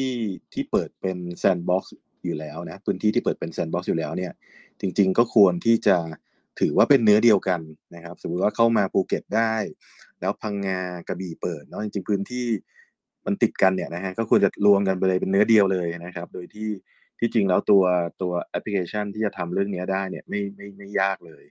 นะครับ รวมถึงหากจะไปสมุยนะครับ ก็มี flight ที่ ดูแลข้ามไปเหมือนช่วงหนึ่งที่เราอ่ายุคที่เราทำ sandbox 14 วันเนี่ยนะครับ เราก็พยายามทำในเรื่องของ7บวก7นะอยู่ภูเก็ต 7 วันแล้วก็ไปต่อจังหวัดอื่นๆ sandbox ต่ออะไรเงี้ยนะครับ ซึ่งตรงเนี้ยมันมันมันสามารถทำได้นะครับ แล้วก็อย่างที่เรียนว่าอ่าตอนแรกที่คุณออร่าสงสัยนะว่าเอ๊ะทำไมที่ที่ผมบอกว่าถ้าเป็น Test and Go มาแล้วเราไปสมุยเยอะเนี่ยก็คือว่าเขาเขาสะดวกที่บินมาลงกรุงเทพนะเพราะว่า flight เยอะใช่ไหมครับ เสร็จปุ๊บเนี่ย Test and Go คืนหนึ่งที่กรุงเทพเสร็จแล้วไปต่อ บินบินบิน local ต่อไปที่สมุยได้นะครับ ซึ่งต้องบอกงี้ฮะว่าที่จริงแล้วเนี่ยในเรื่องของกลยุทธ์ในการเปิดประเทศเรา เราเราเกือบที่จะก้าวไปถึงแบบเลเวลขั้นดีที่สุดแล้วนะครับ ก็คือเดิมทีเนี่ยมันจะมีข่าวว่าวันที่ 16 ธันวานะนี่อันนี้ประกาศก่อนที่จะมีโอมิครอนเข้ามาแป๊บหนึ่งนะไม่กี่วันนะครับ เราจะปรับเป็น Test and Go แบบ ATK ด้วยซ้ำอ่านะครับ Test and Go แบบ ATK เมื่อไหร่เนี่ยโอ้โหนักท่องเที่ยวรับรองเข้ามาเยอะมากแน่ๆนะครับจริงทีนี้ค่ะมันสะดวกกว่าเยอะนะคะ ATK อะเพราะว่าถ้ารอ PCR test เนี่ยโอ้โหหลายวันแล้วก็โอ้โหจากประสบการณ์ตรงก็เครียดเหมือนกันว่ามันจะมาทันไหมใช่สองชั่วโมงใช่อะไรเงี้ยค่ะอือฮึเพราะว่าค่เพราะว่าครั้งครั้งหนึ่งเนี่ยทางทางทางเราเคยเสนอว่าก็ปรับในเรื่องนักท่องเที่ยวที่จะบินมาเนาะก็ตรวจ RT-PCR อยู่แล้วนะจาก 72 ชั่วโมง แล้วก็ปรับเป็น 48 ชั่วโมงละกัน นะครับ แล้วค่อนข้างมั่นใจว่าตัวเลขที่จะมาเจอเนี่ยต่อให้มาตรวจ RT-PCR ครั้งหนึ่งเนี่ยมันน้อยมากๆนะครับ ซึ่งหากตรวจ ATK ก็ไม่ได้มีผลที่ต่างกันมากนัก เพราะฉะนั้นเพื่อความรวดเร็วและประสิทธิภาพในการตรวจนักท่องเที่ยวเนี่ย เราตรวจ ATK ที่สนามบินไปเลยนะครับ พื้นที่ไม่ต้องไปไปปล่อยนักท่องเที่ยวไปจับคู่กับโรงโรงแรมเอาโรงแรมไปจับคู่โรงพยาบาลหากันไม่เจอนะครับ แล้วก็หากจะ ให้ลึกซึ้งกว่านั้นนะในช่วงแรกๆเนี่ยอาจจะเป็น ATK ก่อน แล้วก็มี RT-PCR รอบหนึ่งก็ได้นะในรอบสองวันที่ห้าวันที่หกแต่ว่ากระบวนการในการระบุว่าจะไปตรวจ RT-PCR ที่ไหนเนี่ยจริงๆแล้วสามารถที่จะขอไว้ตั้งแต่ตอนแรกได้เลย อาจจะแจ้งตั้งแต่ตอนไว้ตั้งแต่ตอนแรกนะครับ หรือนะครับ เราก็ไปทำเขียนเขียนโมดูลเพิ่มง่ายๆ หน้าจอเดียวเองนะครับว่า ให้มีหน้าหน้าจอในการไป ให้ยสามารถ input ได้นะในการตรวจ RT-PCR ในตัวแอปหมอชนะนี่แหละ จริงๆ ผมพูดว่ามันทำไม่ยากเพราะอะไร เพราะว่าผมอะทำระบบให้กับกรมควบคุมโรคอยู่ในการทำอะไรแบบเนี้ยมันใช้เวลานิดเดียวเองไม่ได้ยากเลยนะครับ แค่แค่มีนโยบายมาเอ่อแล้วก็สั่งการลงไปผมเดฟจริง ๆ ไม่จะบอกว่าไม่กี่วันไม่ไม่ถึงวันนะครับนะครับ ในการทำให้มันมีการอินพุตข้อมูลได้ ด้วยสถานประกอบการ หรือศูนย์นะครับที่ได้รับออโตไลซ์นะครับเพราะว่าจริงๆ ในอีกมุมหนึ่งเนี่ยในระบบหมอพร้อมเนี่ยนะครับมันมีการพัฒนาหมอพร้อมเพิ่มให้กับการบันทึกนะครับตัวการตรวจไอตัว ATK เนี่ยนะครับพัฒนาเพิ่มนิดเดียวเองนะครับแล้วก็ออโตไลซ์ว่าใครสามารถตรวจได้นะครับเคยทำกันจนถึงขั้นว่าให้โรงแรมตรวจได้ด้วยซ้ำตอนนั้นนะครับ ทีนี้มันก็เออเหมือนกับพูดไปย้อนไปย้อนมาเนาะสุดท้ายจริงเราจริงเราเรียนรู้อะไรมาเยอะมากแล้วว่า ว่าเราจะต้องทำงานกับมันยังไงนะครับ ไม่ใช่ว่าเหมือนตอนนี้คนในยูทูบพูดว่า เดี๋ยวไปพูดอีกทีครึ่งปีหลังนี้มันเหมือนย้อนกลับไปปีหกหกอะไรนี่ยงงมากเลยหกสี่ใช่ไหมครับ กลัวเดี๋ยวจะย้อนไปปีหกสามอีกทีหนึ่งนะครับ ผมผมเชื่อว่า ตอนนี้เราเราคงไม่เอ่อไม่มองย้อนไปย้อนมาแล้วนะครับ สิ่งที่เราเดินหน้าคือ เราคงเสนอให้เป็น 48 ชั่วโมงนะครับ ในการก่อนเข้ามาเนาะแล้วก็ ATK ที่สนามบิน นะครับ RT-PCR เพิ่มก็ได้นะครับ ถ้าจะจะไม่เป็น Test and Go ก็เป็น sandbox กึ่งกึ่ง Test and Go ไปอาหาคำใหม่ก็ได้นะครับ แล้วสิ่งที่น่าสนใจอย่างหนึ่งก็คือเรื่องของประกันนะครับ ประกันเมื่อสักครู่นี้เนี่ยมีการพูดถึงกันว่าประกันมันมีการครอบคลุมแบบนู้นแบบนี้ต่างๆเนี่ยนะครับณนะสองวันที่แล้วมีข่าวใช่ไหมครับ ว่าจะมีค่าอะไรนะฮะค่าเหยียบแผ่นดินใช่ไหมครับ คุณออร่าได้ข่าวไม่เอ่ยนะครับสำหรับนักท่องเที่ยว ต่างชาติที่จะนะครับจริงๆเรื่องนี้พูดมาห้าปีแล้วนะพี่เทนนี่แล้วก็เพิ่งเอ่อมันอยู่ในอยู่ในที่ประชุมเรื่องนี้มันมานานแล้วก็มาพูดถึงกันเรื่องอีกครั้งหนึ่งจริงแล้ว มันเป็นสิ่งที่ดีนะครับที่ที่ที่เราจะมีเอ่อการเก็บ เก็บเงินนักท่องเที่ยวที่เข้ามานะครับ แต่ว่าหากจะทำให้เป็นโพซิทีฟเนี่ย ผมเชื่อว่าทำไปเลยเป็นประกัน แล้วในข่าวเนี่ยบอกสามร้อยบาทเนี่ยจะแบ่งเป็นประกันห้าสิบาทนะครับไหนๆก็ไหนๆแล้วนะครับถ้าเราเก็บตรงนี้นะครับเข้ามาปุ๊บอินคลูดประกันเลยท่องเที่ยวไม่ต้องไปจ่ายสองสามพันไปซื้อประกันเองแล้วประกันแต่ละอันก็ไม่เหมือนกันบางทีลงมั่วด้วยนะครับ บางทีตอนนี้มันมีนักท่องเที่ยวที่เอ่อเข้ามาแล้วนะ ไปลงอะไรเสร็จปุ๊บเป็นประกันที่ไม่ถูกต้องนะครับ แล้วก็ไม่ได้รับการรักษาก็มีเยอะนะครับ หากเรามองเป็นภาพรวมเลยว่านักท่องเที่ยวทั้งทั้งหมดเนี่ย นะครับภาครัฐดูแลเรื่องประกันให้นะครับเก็บเงินที่เดียวเลย ก็จะเป็นอีกอีกรูปแบบหนึ่งที่ก็จะลดขั้นตอนในการทำ Thailand Pass เหมือนกันนะครับตอนนี้เรากำลังกำลังมองว่าจาก Thailand Pass เนี่ยมันมีอะไรที่มันยุ่งยากนะครับดีไซน์ SOP ใหม่เลยก็ได้นะประกันที่ทำให้ไม่ผ่านบ่อยอ่าลบประกันออกนะครับอ่าในเรื่องของการมาจับคู่โรงแรม ที่จะต้องมีอย่างอย่างเทสเซนโกไม่ผ่านบ่อย ไม่ต้องจับเลยเพราะทุกอย่างถูกตรวจที่สนามบินอะไรเงี้ยนะครับจริงมันอาจจะต้องมาคิดใหม่ทำใหม่ภายในสองสามอาทิตย์เนี้ยนะครับ แล้วก็อาจจะนำเสนอทางทางสบคไปโดยผมผมมองว่าตอนเนี้ย ในฝั่งผู้ประกอบการเองเราต้องด้วยประสบการณ์ที่ที่พวกเรามีเนาะในแต่ละมุมกัน อาจจะมาวางโซลูชันกัน แล้วก็เสนอภาครัฐไปเลยนะครับ สังเกตเห็นว่าหลังๆเนี่ยนโยบายหลายอย่างนะครับ ที่บางทีสอทอเสนอมานี้ไม่แน่ใจไม่ได้ ผมผมสนิทกับสอทอสอทอเสนอมาก็จะมาในแนวหมอใช่ไหมครับทางฝั่งเศรษฐกิจมาก็จะมาแนวเศรษฐกิจนะครับ ตอนนี้มันกลายเป็นเลี้ยวซ้ายไปเลี้ยวขวามา วันนี้เราเปิดประเทศถึงพฤศจิกายนนะครับอพอ 21ธันวาผ่านไป 50 วันจะปิดแล้วนะครับ พอ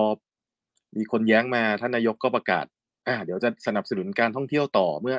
สองวันที่ผ่านมา มันก็เลยทำให้ นักท่องเที่ยวงงนะครับ ผู้ประกอบการก็งงนะ ว่าตกลงเราจะลงทุนต่อหรือจะไปกู้ไหมหรือจะปิดก่อนดีนะครับ หลายท่านเนี่ยนะครับในรอบล่าสุดที่ที่มีการปิด Test and Go เนี่ยโทรมาหาผมและผมเชื่อว่าทั้งนายกโจและพี่เดเนตเยอะมากนะ ว่าตกลงจะไปต่อหรือจะพอแค่นี้นะครับ จริงๆ เราต้องการแค่ความชัดเจนว่าเราจะลงทุนกันยังไงนะครับแล้วก็เวลาต้องต้องเรียนนี้ว่าการท่องเที่ยวเนี่ยมันไม่ได้เกิดขึ้นเหมือนกับว่าประกาศว่าจะเปิด วันที่หนึ่งกรกฎาคมนะยกตัวอย่าง แล้วมาประกาศกฎเกณฑ์เนี่ยวันที่สามสิบนักท่องเที่ยวเขายังไม่มานะครับ เราควรจะประกาศอะไรล่วงหน้าไปเลยว่าจะเปิดก็เปิดบอกไปเลยสักล่วงหน้าสัก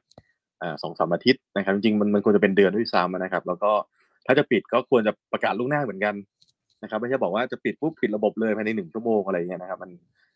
วุ่นวายทำให้บริหารจัดการกันยากนะครับ ตอนนี้ก็ ผมผมมีเรื่องฝากสองเรื่องครับ ครับครับเอ่ค่ะเชิอญค่ะที่เราคุยกันอยู่เนี่ยครับ ผมผมมีเรื่องอยากจะนำเสนอสักสองสามประเด็นเนาะในการที่สมมุติว่าถ้าเราอยากจะเปิดท่องเที่ยว แล้วเราก็อยากจะคงไว้เป็นรูปแบบที่เราเปิดแล้วเราเดินไปข้างหน้าครับ เรื่องที่หนึ่งเลยเนี่ย ผมคิดว่าเอ่อพวกเราหมายถึงว่าคนในอุตสาหกรรมท่องเที่ยว รวมถึงคนไทยอะครับ อาจจะต้องหันมาดูว่าโควิด เนี่ยครับ เราจะอยู่กับมันแบบไหน ทุกคนอะเวลาเราพูดกันทุกคนก็จะรู้สึกว่าเฮ้ยเราก็อยู่กันรู้ก็เราก็อยู่กับหรือเราอยู่กับโควิดแล้วเราจะเป็น smart living with โควิดแต่พอทันทีที่มีอะไรใหม่ ๆ กลับมาเนี่ยครับ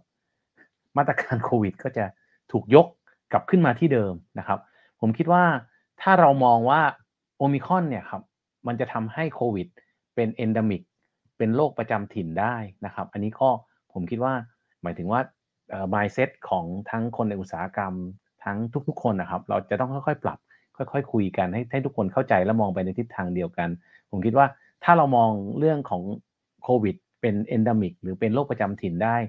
ก็ก็อันนี้ก็คือเป็นเป็น trigger point อันหนึ่งที่มันน่าจะเปลี่ยน ไม่ใช่เปลี่ยนเฉพาะอุตสาหกรรมท่องเที่ยวแต่หมายความว่าผมว่ามันก็จะทำให้วิธีการคิดในการดำเนินนโยบายต่างๆของของของเราก็จะได้รับการการเปลี่ยนแปลงไปนะครับ อันอันนี้อันหนึ่งที่ที่ผมคิดว่าสำคัญพอสมควรนะครับ อันที่สองที่ ผมคิดว่าวันนี้ครับที่เราคุยกันเรื่องของอุตสาหกรรมท่องเที่ยวอะครับมันก็จะมี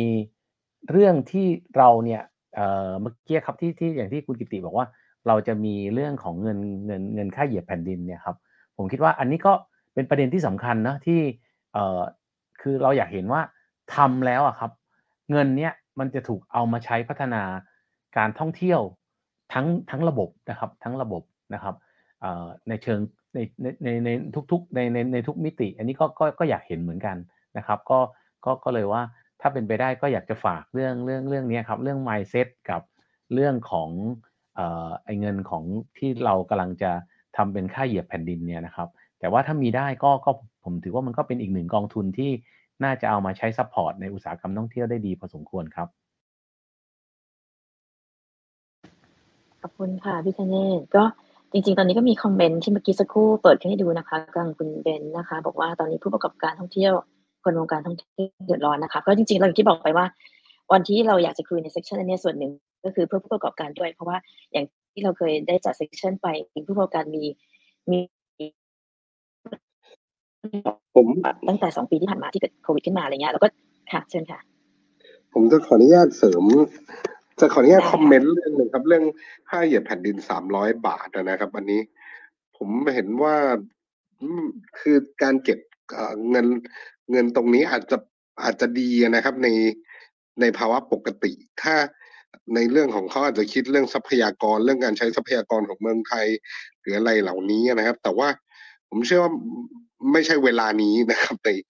เวลานี้อาจจะไม่ใช่เวลาที่เหมาะสมในการ ในการเก็บเงินตรงนี้ยกเว้นเงินตรงนี้เนี่ย เพราะว่าเรามีเงื่อนไขต่างๆ ค่อนข้างเยอะแล้วนะครับจ่ายค่าประกันจ่ายค่า RT-PCR หรืออะไรอื่นๆนะครับ เรามีมีประเด็นตรงนี้เยอะแล้วถ้าเราถ้าเรายังทำยังมีเงื่อนไขเพิ่มเนี่ย กับการเงื่อนไขเหล่านี้เนี่ย ในภาวะปกติผมมองว่าไม่ใช่ปัญหาเลยนะครับ อาจจะควรมีด้วยซ้ำเพื่อเอ่อเพื่อนำมาส่งเสริมหรือมันนำมาฟื้นฟูทรัพยากร หรือต้นทุนที่เรามีนะครับ แต่ว่าณภาวะตรงนี้เนี่ย ถ้าจากทราบจากข่าวหรืออะไรเนี่ยเขาบอกว่าจะได้เงินมาพันหนึ่งร้อยเพื่อนพันห้าร้อยล้านนำมาส่งเสริมการท่องเที่ยวหรือทำอะไร ผมเชื่อว่าแบบทางท่องเที่ยวเนี่ย เราสามารถหาเงินหรืองบประมาณหนึ่งพันห้าร้อยล้านจากตรงอื่นได้นะครับ แทนที่ จะมาเก็บนักท่องเที่ยวณตรงนี้ไม่ใช่ว่าผมไม่เห็นด้วยนะครับการเก็บผมมองว่ายังไม่ได้เป็นทามมิ่งที่ดีในการ ในการเก็บนักท่องเที่ยวตรงนี้นะครับ ตอนนี้เขาเจอทั้ง RT-PCR เจอทั้งนั่นนี่มาแล้วนะครับ การมาทำตรงนี้เนี่ยมันเหมือนยิ่งสร้างเงื่อนไขเพิ่มนะครับคือผมเข้าใจว่ามันอาจจะไม่เยอะหรอกครับสำหรับนักท่องเที่ยวต่างชาติ แต่ผมมองว่ามันเป็นการบวกอะไรเพิ่มมาอีกอย่างหนึ่งนะครับ นักท่องเที่ยวต่างชาตินี่คือ ถ้าเขารับเงื่อนไขได้เขาก็เดินทางมานะครับ ทุกอย่างเหมือนพี่ธเนศบอกเมื่อกี้นะครับ แต่ว่าเรื่องเรื่องนี้ผมมองว่า โอเครอให้มันกลับมาปกติก่อนดีไหมหรือว่าเอ่อให้สถานการณ์โอเคขึ้นนะครับ ถ้าเก็บตอนนี้เนี่ย ผมมองว่ามีแต่เหมือนซ้ำเติม เรียกว่าใกล้เคียงกับซ้ำเติมวงการท่องเที่ยวนะครับ เห็นด้วยเห็นด้วยมาก ๆ ครับนายกโจ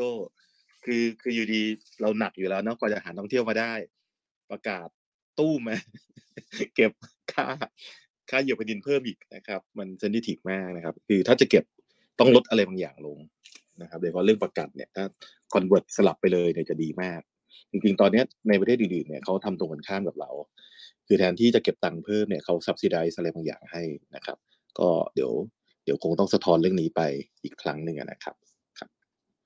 พี่เนตคิดว่าไงครับเรื่องสามร้อยบาทครับ ก็เห็นด้วยครับว่าจริง ๆ แล้วถ้าอยู่ในภาวะปกติครับ คือคือคือคือคือคือเงินเนี้ยครับมันคงมีการพูดกันมายาว แล้วก็ผมคิดว่าเมื่อพอมีการพูดกันมายาวๆใช่ไหมครับ ทางทางทางรัฐบาลเองก็พยายามหาทางออกเรื่องเงื่อนไขประกัน ซึ่งจริง ๆ แล้วครับ กลายเป็นว่าก็เห็นด้วยตามที่นายกโจ้พูดนั่นแหละครับว่า วันนี้ก็มีทั้งค่าประกันค่าสวอป ช่ไหมครับ แล้วก็ประกันที่ตัวเองทำมาก็มีอยู่แล้ว แล้วยังมาเจอตรงนี้อีกก็อาจจะเป็นแนวคิดเป็นไอเดีย ตอนที่มันกลับไปสู่ภาวะปกติ แต่ว่าไม่ใช่ว่าจะจะทำแล้วก็เริ่มเลยเหมือนเมื่อกี้ที่เราพูดกันนะครับว่า อะไรอะไรในในระระดับนโยบายปัจจุบันของเราเนี่ยครับมันก็จะเป็นอะไรที่จะเริ่มในแบบว่าเหมือนกับพอจะเริ่มทำอะไรก็ปิดสวิตช์เปิดสวิตช์ทำกันเดี๋ยวนั้นเดี๋ยวนี้ก็ก็ก็เห็นด้วยครับครับผม จริง ๆ เรียนเรียนอย่างนี้ว่าที่มาของไอ้เงินเงินก้อนเนี้ยเกิดจากการที่ภาครัฐเห็นว่านักท่องเที่ยวจำนวนหนึ่งนะครับ บางประเทศเนี่ยไม่ได้ทำประกันเข้ามาตอนนั้น แล้วเราต้องมารับผิดชอบในเรื่องของการรักษานู่นนี่นั่นนะนะครับ ก็เลยก็เลยเป็นจุดเริ่มต้นนะครับ ซึ่งพอมาประกาศเรื่องนี้ตอนเนี้ยนะครับ มันตรงกันข้ามเลยกับสถานการณ์ที่เราบังคับให้ทุกคนที่จะเข้ามาต้องทำประกัน เนาะมันก็เลยย้อนแย้งกันเลยไม่แน่ใจว่าวัตถุประสงค์ตรงเนี้ยต้องการอะไรหรือว่าเป็นเพียงแค่รัฐบาลอยากจะหาเงินภาษีหาตอนนี้เหมือนหาจากทุกทิศทุกทางอันนี้อันนี้ก็เคยอ่ามีคนคุยกันไว้แล้วประกาศช่วงนี้นะครับ มันเลยอาจจะเป็นเป็นจังหวะที่ไม่ถูกต้องถ้าอยู่ดีแอดเข้ามาเฉยๆถึงแม้จะไม่ได้เป็นเงินจำนวนมากนะครับ แต่ก็เป็นเป็นความรู้สึกในเชิงความรู้สึกด้วยมากกว่านะครับ อันนี้เห็นเห็นเห็นด้วยกับทุกท่านครับ ค่ะ ทีนี้ก็จริง ๆ แล้วเราก็ก็เห็นด้วยกับทุกท่านเหมือนกันนะคะ แล้วก็อย่างที่คุณเบนก็พยายามที่จะอธิบายว่านักท่องเที่ยวหรือคนที่อยู่ในอุตสาหกรรมไม่ท่องเที่ยวผู้ประกอบการที่อยู่ในอุตสาหกรรมท่องเที่ยวเนี่ยเดือดร้อนกันเยอะมากแต่ที่ผ่านมา อันนี้ที่พยายามจะจะพูดเพราะว่าเนื่องจากว่าแต่ท่านทั้งสามท่านนะคะอยู่ในวงการอุตสาหกรรมท่องเที่ยวทั้งหมดเลยทั้งต้น อยากจะแนะนำผู้ประกอบการแต่ละท่านยังไงบ้างคะให้เขามีการปรับตัวหรือเตรียมความพร้อมยังไงไหมว่า ในอีก สามเดือนข้างหน้าเนี่ยมันจะมีอะไรที่กลับมาเป็นแสงสว่างมาให้เขาได้เตรียมความพร้อมเพราะมันก็จะมีเทศกาลเข้ามาตรุษจีน เอ่ยสงกรานต์เอ่ยอะไรเอ่ยที่จะมีการท่องเที่ยวเข้ามาเมืองไทยอีกอีกจำนวนหนึ่งนะคะ เขาจะได้เตรียมความพร้อมว่าเขาจะต้องรับมือยังไงบ้างนะคะอาจจะเริ่มที่คุณกิติก่อนได้ไหมคะครับก็ถ้ามองในเชิงภาพรวมนะครับ ถ้าถ้าจะแนะนำเรื่องการเตรียมความพร้อมเนี่ยก็อาจจะเป็นขั้นตอน เช่นนะครับ ตอนนี้ที่เห็นเนี่ยหลาย ๆ ท่านเนี่ยเริ่มกลับมานะครับ กลับมาว่าจะทำไงต่อเนาะถ้าในอยู่ในช่วงที่ยังไม่ยังไม่รู้ทามมิ่งนะตอนนี้ต้องบอกว่าหลายท่านบอกว่าเออยังไม่แน่ใจทามมิ่งนะครับ ก็จะฝากเรื่องที่หนึ่งเนี่ยนะครับ ก็คือกลับไปมองในเรื่องของตัวตัว product หรือว่า service ที่เราจะขายนะครับ เพราะว่านักท่องเที่ยวที่กลับมาในในในยุคนี้นะครับ หายไปสองปีเนี่ยนะครับ พฤติกรรมความสนใจนะครับ ปลี่ยนไปเยอะนะครับ เพราะฉะนั้นการทำการบ้านตอนนี้สำคัญมากๆนะครับ ถ้าเราเห็นตอนนี้นะครับจะมีน้องท่องเที่ยวเนี่ยมันจะเป็นตัวเคเลยนะฮะพอเราเปิดกันมาปุ๊บคนหนึ่งกลุ่มหนึ่งขึ้น กลุ่มหนึ่งลงอย่างมากเลยนะครับแม้กระทั่งณนาทีนี้นะครับ หลายโรงแรม หลายบริษัทรายได้เพิ่มขึ้นนะครับ เพราะว่าเขาทำการบ้านในช่วงที่ผ่านมาในปีที่แล้วไว้ดีมากนะครับ ศึกษาตั้งแต่ตัวต้องบอกว่าเป็น product market fit แล้วกันเราใช้ภาษาเหมือนเหมือนเหมือนสตาร์ทอัพนะครับก็คือว่าดูว่าตลาดต้องการอะไรนะครับลูกค้ากลุ่มจะต้องย่อยขึ้นนะฮะเป็นมี keyword ที่ที่มากขึ้นนะครับ เช่น เราอาจจะบอกว่าต้องการจับนักท่องเที่ยวกลุ่มสมมติบอกว่าเป็นสมมติทำเคยทำจีนนะถ้าเราหวังว่าเราจะรับจีนเนี่ยก็ต้องบอกว่าเป็นคนจีนใช่ไหมฮะเป็นจีนเจนไหนนะครับ แล้วสนใจเรื่องอะไรอย่างน้อยต้องมีสามเรื่องนะสามคีย์เวิร์ดแล้วก็เจาะกลุ่มเนี้ยนะครับ มาทำการบ้านว่า คนจีนอ่า Gen X นะฮะสมมติ Gen X สนใจเรื่องสุขภาพเนี่ยจะต้องขายอะไรให้เขานะครับมา redesign ใหม่นะครับพอเรา redesign เสร็จปุ๊บเนี่ยนะครับได้ Product and Service มาแล้วก็ต้องมามองอีกเรื่องหนึ่งที่สำคัญมากในยุคนี้คือ มา re เรื่องของ process กับ people กันใหม่นะครับ เพราะว่า ทั้งโรงแรมเองนะครับ ผมทำโรงแรมด้วย ผมทำบริษัทนำเที่ยวด้วยทำร้านสินขายสินค้าของฝากด้วย ทุกอย่างเปลี่ยนไปหมดเลยนะครับ เราจำเป็นที่จะต้องกลับมา redesign ของ process แล้วก็กลยุทธ์การใช้คนกันใหม่นะครับ ลดคนนะลดกระบวนการนะครับ แล้วก็เพิ่ม partner นะครับ หา partner ที่ที่เก่งหรือถนัดเรื่องนั้นเนี่ยเข้ามาช่วยทำให้ตัว service ของเราหรือ Product ของเราเนี่ย success ได้นะครับไม่จำเป็นจะต้องเก็บต้นทุนไว้กับเราทั้งหมดนะครับส่วนส่วนเรื่องที่3เนี่ยนะครับก็เป็นในเรื่องของการทำตลาดและนะครับ เรามี Product ใหม่นะครับ มี process การทำงานใหม่ แล้วก็การทำตลาดตอนนี้เนี่ยหลาย ๆ คนกลับมาในช่วงครึ่งปีที่ผ่านมาเนี่ยเข้ามาคุยกับทางทางสภาเนี่ยก็แบบงงว่าเอ๊ะหาลูกค้าไม่ได้เนาะเพราะว่าเดิมทีเนี่ยหลาย ๆ ท่านเป็น ต้องบอกว่าเป็นเป็นเสือนอนกินนะครับ ไม่จำเป็นที่จะต้องเดินหาลูกค้า ก็มีลูกค้าเข้ามาหา หรือว่ามี partner เข้ามาหานะครับ แต่ว่าพอในยุคนี้นะครับกระบวนการการตลาดเนี่ยเปลี่ยนไปหมดแล้วนะครับpartner ที่เคยเป็น partner เราเขาอาจจะปิดไปแล้วก็ได้นะครับช่องทางที่เคยมีนะครับณวันนี้เปลี่ยนไป เพราะฉะนั้นต้องกลับมาดีไซน์ใหม่เลยเนาะเรื่องของทั้งจะจะบอกว่าเป็นออนไลน์อย่างเดียวก็ไม่ได้นะครับ ทั้งออนไลน์ทั้งออฟไลน์นะครับ ก็ก็ควรจะใช้ร่วมกัน แล้วก็ มาหาช่องทางที่ที่เหมาะสมกันใหม่เลยนะครับทำการบ้านตั้งแต่ตอนนี้นะครับ เพราะว่าเดี๋ยวถ้าเราไม่ทำการบ้านตอนนี้ถึงเวลาเปิดมานะครับ เชื่อผมผมเชื่อว่า พอการท่องเที่ยวเนี่ยมันกลับมาหลังหลังโควิดเนี่ยมันจะสวิงกับมาแรงมากนะครับ แล้วเราจะรับมือไม่ทันโดยเฉพาะอย่างยิ่งผู้ประกอบการรุ่น Gen X ขึ้นไปนะหลายคนบอกว่าเออไม่รู้จะทำธุรกิจยังไงแล้วนะน้องน้องน้องที่เป็น Gen Y เนี่ยนะครับ หลายคนเขาโอ้โหเขา เวลาคุยมันคนละโลกกันเลยนะนะยกโชอันนี้หลายคนบอกโรงแรม90%เอาก็เป็นซี่ร้านอาหารขายดีมากสินค้า อะไรดีมาก แต่พอมาคุยเรื่อง Gen X นะครับ ยังพอถูไถเพราะรุ่นผู้ใหญ่กว่าเราเนี่ย หลาย ๆ คนบอกว่าท้อไปแล้วนะครับ จริง ๆ โอกาสมันยังมีอยู่นะเราแค่เปลี่ยนกระบวนการนะครับ แล้วน้องเที่ยวเนี่ยเชื่อว่าสุดท้ายจะกลับมาอย่างอย่างอย่างรวดเร็วเพียงแต่ว่าเราอะประเทศไทยแล้วกันในในในในในมุมของ ผมที่ผมเห็นเนี่ย เราเอาเงินไปใช้งบประมาณไปใช้กับเรื่องของการแจกมากเกินไปนะครับ เอาไปใช้กับกระตุ้นให้ให้เกิดการใช้จ่ายไม่ไงไม่ได้แบ่งเงินเลย ในการเอามาพัฒนานะผู้ประกอบการนะพัฒนาสินค้า พัฒนาแหล่งพัฒนาไซเนจพัฒนาเรื่องมีเดียนะครับ ตรงนี้ก็เป็นสิ่งที่ควรจะต้องรีบทำภายในภายในสองควอเตอร์เนี่ยนะครับ ไม่อย่างนั้นเนี่ย ประเทศไทยที่เคยเป็น อันดับสี่ของโลกนะในเรื่องรายได้ อันดับเก้าของโลกในเรื่องจำนวน เผยอีกทีหนึ่งอาจจะถูกเวียดนามแซงไปแล้วก็ได้นะญี่ปุ่นเนี่ยจริงๆเขาเขาเล็งๆจะแซงเรา ถ้าไม่เกิดเอ่อตัวโควิดเนี่ยนะครับพอจัดโอลิมปิกปุ๊บเขาแตะ 40 ล้านเลยนะครับ แต่ตอนกลับมาตอนนี้หลายประเทศซุ่มที่จะพัฒนา แต่เราอยู่นิ่งเลยนะครับ ตัวนี้สำคัญมากๆนะอาจจะต้องฝากทั้งพวกเราเองในฐานะผู้ประกอบการนะครับ แล้วก็ในในส่วนของภาครัฐด้วยนะครับที่จะทำตรงนี้ product process แล้วก็ตัว marketing นะครับสามเรื่องครับนะเชิญท่านต่อไปเลย จริง ๆ อันนี้ดีมากเลยนะคะ เพราะว่าเซสชันนี้เราก็อยากจะให้ผู้ประกอบการเตรียมความพร้อม แล้วก็แนะนำเขาเรียกว่าอะไรได้รับคำแนะนำจากทั้งสามท่านที่อยู่ในวงการอุตสาหกรรมท่องเที่ยว อันนี้ค่ะเพราะว่าจะรู้ทิศทางแล้วก็จากเราเขาเรียกว่าอะไรอะเราใกล้ชิดกับนักท่องเที่ยว แล้วก็รู้กฎที่ต้อง เปลี่ยนแปลงตลอดเวลาเนี่ยจะช่วยแนะนำผู้ประกอบการได้เป็นอย่างดีนะคะ ก็อย่างที่บอกไปว่าจริงๆแล้วพฤติกรรมเปลี่ยนไปจริง ๆ อย่างที่เราเองเราก็รู้สึกตัวถ้าเป็นผู้บริโภคเราเดี๋ยวนี้เราไปทานอาหารเราอยากจะนั่งข้างนอกมากขึ้นเราจะทานอาหารอะไรที่มันร้อนๆสุกใหม่ ๆ คือเรื่องสุขภาพมันมาก่อนค่อนข้างเยอะอะค่ะ ก็อันนี้ก็จะเป็นจุดหนึ่งที่ อย่างที่เราเห็นเมื่อก่อนที่เราชอบไปนั่งทานอาหารในโรงแรมเมื่อก่อนเดี๋ยวนี้โรงแรมก็ต้องหา rooftop ที่มันเป็นมีอากาศถ่ายเท แล้วก็สามารถที่จะนั่งได้ง่ายขึ้น แล้วก็อาหารก็ทานกันง่ายขึ้นด้วยอะไรเงี้ยค่ะ นะคะ ก็อาจจะต้องฝากไว้นะคะ ก่อนที่จะไปถึงคำถามคุณเบนเดี๋ยวขออนุญาตไปที่พี่ธเนศกับคุณโจ้ก่อนนิดนึงนะคะว่าแล้วภูเก็ตเองนะคะ ตอนนี้ภูเก็ตเองก็ก็พฤติกรรมต่างๆผู้บริโภคเนี่ยเราต้องปรับเปลี่ยนอะไรแค่ไหน แล้วผู้ประกอบการต้องเตรียมความพร้อมยังไงบ้างคะสำหรับทำให้การท่องเที่ยวกลับมา อย่างยั่งยืนในอีกเรา let's say ว่าสองสามเดือนข้างหน้าเนี่ยค่ะเออขอขออนุญาตนะครับ ผมผมว่าในในส่วนของภูเก็ตเองอะครับ วันนี้เองเนี่ยผมคิดว่าอันที่หนึ่งเลยเนี่ยนะครับก็คือว่า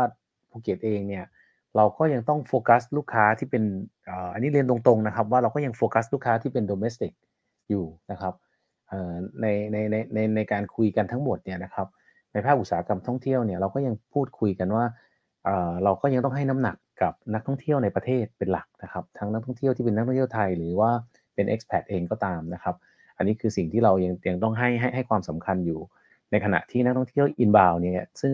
เราคิดว่าจำนวนเนี่ยเอ่อถ้าเราประเมินกันเนี่ยนะครับในการทำแผนของพวกเราเนี่ยเราประเมินว่าปีปีเอ่อปีนี้ครับปีปี 65เนี่ยนะครับมันก็น่าจะขึ้นมาจากปี 64เนี่ยไม่น่าจะเกินสัก 20 20ถึง25เปอร์เซ็นต์อันนี้คือในส่วนของสิ่งที่เราเราเราคุยกันแล้วเราก็ประเมินกันนะครับ อันที่สองเนี่ยผมคิดว่า เรื่องของต้นทุนหรือคอสเนี่ยนะครับ ที่เราก็คุยกับผู้ประกอบการทุกคนนะครับว่าคอสทั้งหมดเนี่ยนะครับ เป็นสิ่งที่วันนี้ทุกคนน่ะได้ลดต้นทุนของตัวเองลงมาได้ระดับหนึ่งแล้วเนี่ยนะครับ เพราะฉะนั้นเนี่ยครับผมคิดว่าเมื่อทุกคนลดต้นทุนของตัวเองได้ แล้วก็ทำงานบริหารได้อย่างมีศักยภาพเนี่ยนะครับ ผมคิดว่าอันเนี้ยก็ก็เป็นอันหนึ่งที่ที่ที่สำคัญที่เราให้ให้ทุกคนช่วยกันโฟกัสนะครับ อันต่อมาก็คือเรื่องของ collaboration ระหว่างกันนะครับ ไม่ว่าจะเป็นธุรกิจใด ๆ ก็ตามเนี่ยในภูเก็ตเนี่ยเราพยายามที่จะทำให้ทุกคนเนี่ยมามามามา collab กันมามาร่วมกันนะครับนะครับ หมายถึงว่าอะผมมีโรงแรม คุณมีอ่อร้านไอเดียทำคาเฟ่ดีๆ ก็ไม่ต้องมาหรือหรืออย่างปัจจุบันเนี่ยสิ่งหนึ่งที่เราเห็นเลยก็คือว่าโควิดเนี่ยมันทำให้ธุรกิจโรงพยาบาลกับโรงแรมอะครับซึ่งเมื่อก่อนเนี่ยมันอยู่กันคนละข้างครับ แทบจะมาทับอยู่ใน ในเส้นเดียวกันนะครับ เพราะฉะนั้นอันนี้ก็เป็นสิ่งหนึ่งที่ที่ที่ที่ที่ภูเก็ตเราเราก็คุยกันนะครับ เพราะฉะนั้นเนี่ยเราก็พยายามพูดถึงเรื่องของ medical and wellness นะครับ โดยที่แบบเหมือนกับเอาโรงพยาบาล อยากจะทำอะไรเข้ามาเลยไหม คุณไม่ต้องมามาสร้างตึกมาซื้อที่ก็มาร่วมมือกันในทางใดทางหนึ่งอย่างเงี้ยนะครับ อันนี้ก็ก็เป็นอีกอันหนึ่งที่ที่ที่ที่ทางภูเก็ตได้พยายามผลักดันให้ทำอยู่ แล้วก็อีกอันหนึ่งที่ทางคุณกิติพูดเนี่ยครับเป็นเรื่องสำคัญก็คือเรื่องของ การที่เราจะต้องพัฒนาและก็เพิ่มศักยภาพนะครับในทุกๆเรื่องนะครับ เพราะฉะนั้นเนี่ยที่ภูเก็ตเองเนี่ยเราก็พยายามบอกผู้ประกอบการนะครับ แล้วก็เราก็จะมีโครงการดีๆ อย่างคุณกิติเองก็พาโครงการดีๆ ลงมาที่ภูเก็ตอยู่ตลอดมาพัฒนาผู้ประกอบการ ซึ่งผู้ประกอบการเนี่ยก็ให้ความสำคัญ อันนี้ก็ก็ก็ต้องขอบคุณนะครับ แล้วก็นำโครงการดีๆ แบบนี้มาอีกไม่กี่วันเนี่ยก็ก็จะจะจะมีอีกหนึ่งโครงการนะครับ ที่ว่าจะเป็นการเหมือนกับแบบ ช่วย SME เป็น SME คลินิกอะไรพวกนี้นะครับ ซึ่งซึ่งอันนี้ครับผมว่าก็ก็เป็นเรื่องที่ทุกคนอะยังยังยังยังต้องทำอยู่ แต่อันหนึ่งที่ผมผมมองว่ามันเป็นเรื่องที่สำคัญไม่ได้น้อยไปกว่ากันก็คือว่าการวางแผนงานใด ๆ ก็ตามในยุคโควิดเนี่ยครับผมคิดว่าแผนระยะยาวของเราก็ควรจะอยู่สักประมาณนี่พูดตรงๆนะครับสำหรับส่วนตัวผมมองว่าแผนระยะยาวอยู่ประมาณสักปีหนึ่งนะครับ ที่เหลือก็ต้องวางให้ใกล้เข้ามานะครับ เพราะว่า เราจะเห็นการเปลี่ยนแปลงที่มันมันรวดเร็วอย่างไม่น่าเชื่อครับ ยกตัวอย่างเลยว่าเนี่ยโอมิครอนเนี่ยครับมันทำให้ Test and Go มันทำให้อุตสาหกรรมท่องเที่ยวที่ทุกคนวางแผนเอาไว้เนี่ยครับมันพลิกในช่วงแบบแค่สั้นมากครับ ซึ่งซึ่งอันนี้ครับก็เป็นเป็นสิ่งหนึ่งที่ผู้ประกอบการควรจะต้องไอ้นี่นะครับควรจะต้องเอ่อให้ให้ให้ความสำคัญในการในการระมัดระวังด้วยครับ ผมก็ประมาณอย่างนี้ครับขอบคุณครับ ขอบคุณค่ะเจ้าว่าคะมีอะไรเสริมทางด้านของสมุยไหมคะคำแนะนำว่าจะผู้ประกอบการสามารถปรับตัวยังไงบ้างค่ะ เมื่อกี้ผู้ประกอบการนะครับในเรื่องของอย่างหนึ่งเลยคือเรื่องเรื่องดิจิตอล disruption เนี่ยมาเร็วกว่าที่เราคิดแน่นอนนะครับ ก็คือ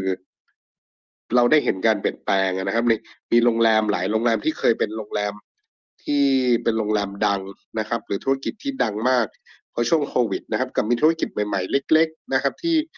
เป็นดาวรุ่งนะครับหลายมีขึ้นมีลงสลับกันนะครับ ทั้งหมดทั้งปวงเนี่ยอยู่ที่การปรับตัวนะครับ แล้วก็ disruption นะครับ แล้วแล้วก็มีการเรื่องของ disruption เนี่ยเป็นเรื่องเป็นเรื่องการทำความเข้าใจนะครับคือซึ่งโควิดเนี่ยทำให้คำว่า digital disruption เนี่ยเข้ามาในวงการงานท่องเที่ยวเร็วขึ้นนะครับ อย่างอย่างเช่นผมยกตัวอย่าง ในวงการส่งอาหารอะไรเหล่านี้ก็ตามนะครับ พวก Grab พวก Line Man เนี่ยสิ่งเหล่านี้นี่โตเร็วมากนะครับ ตั้งแต่มีโควิดนะครับ แล้วก็ e-banking ระบบ e-banking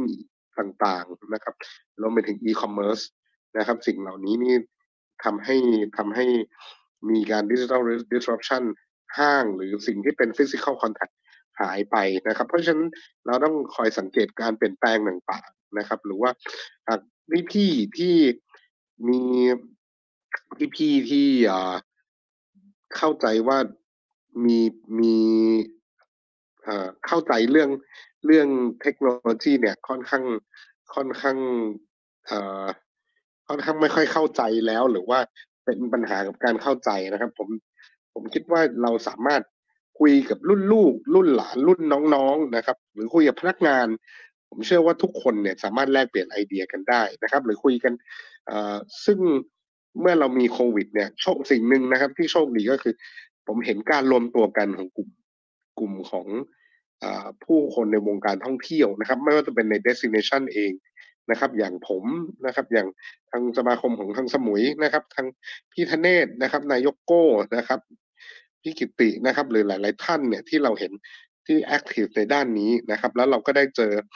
ทำให้เราได้รู้จักกันได้มีไอเดียที่แชร์ต่อกัน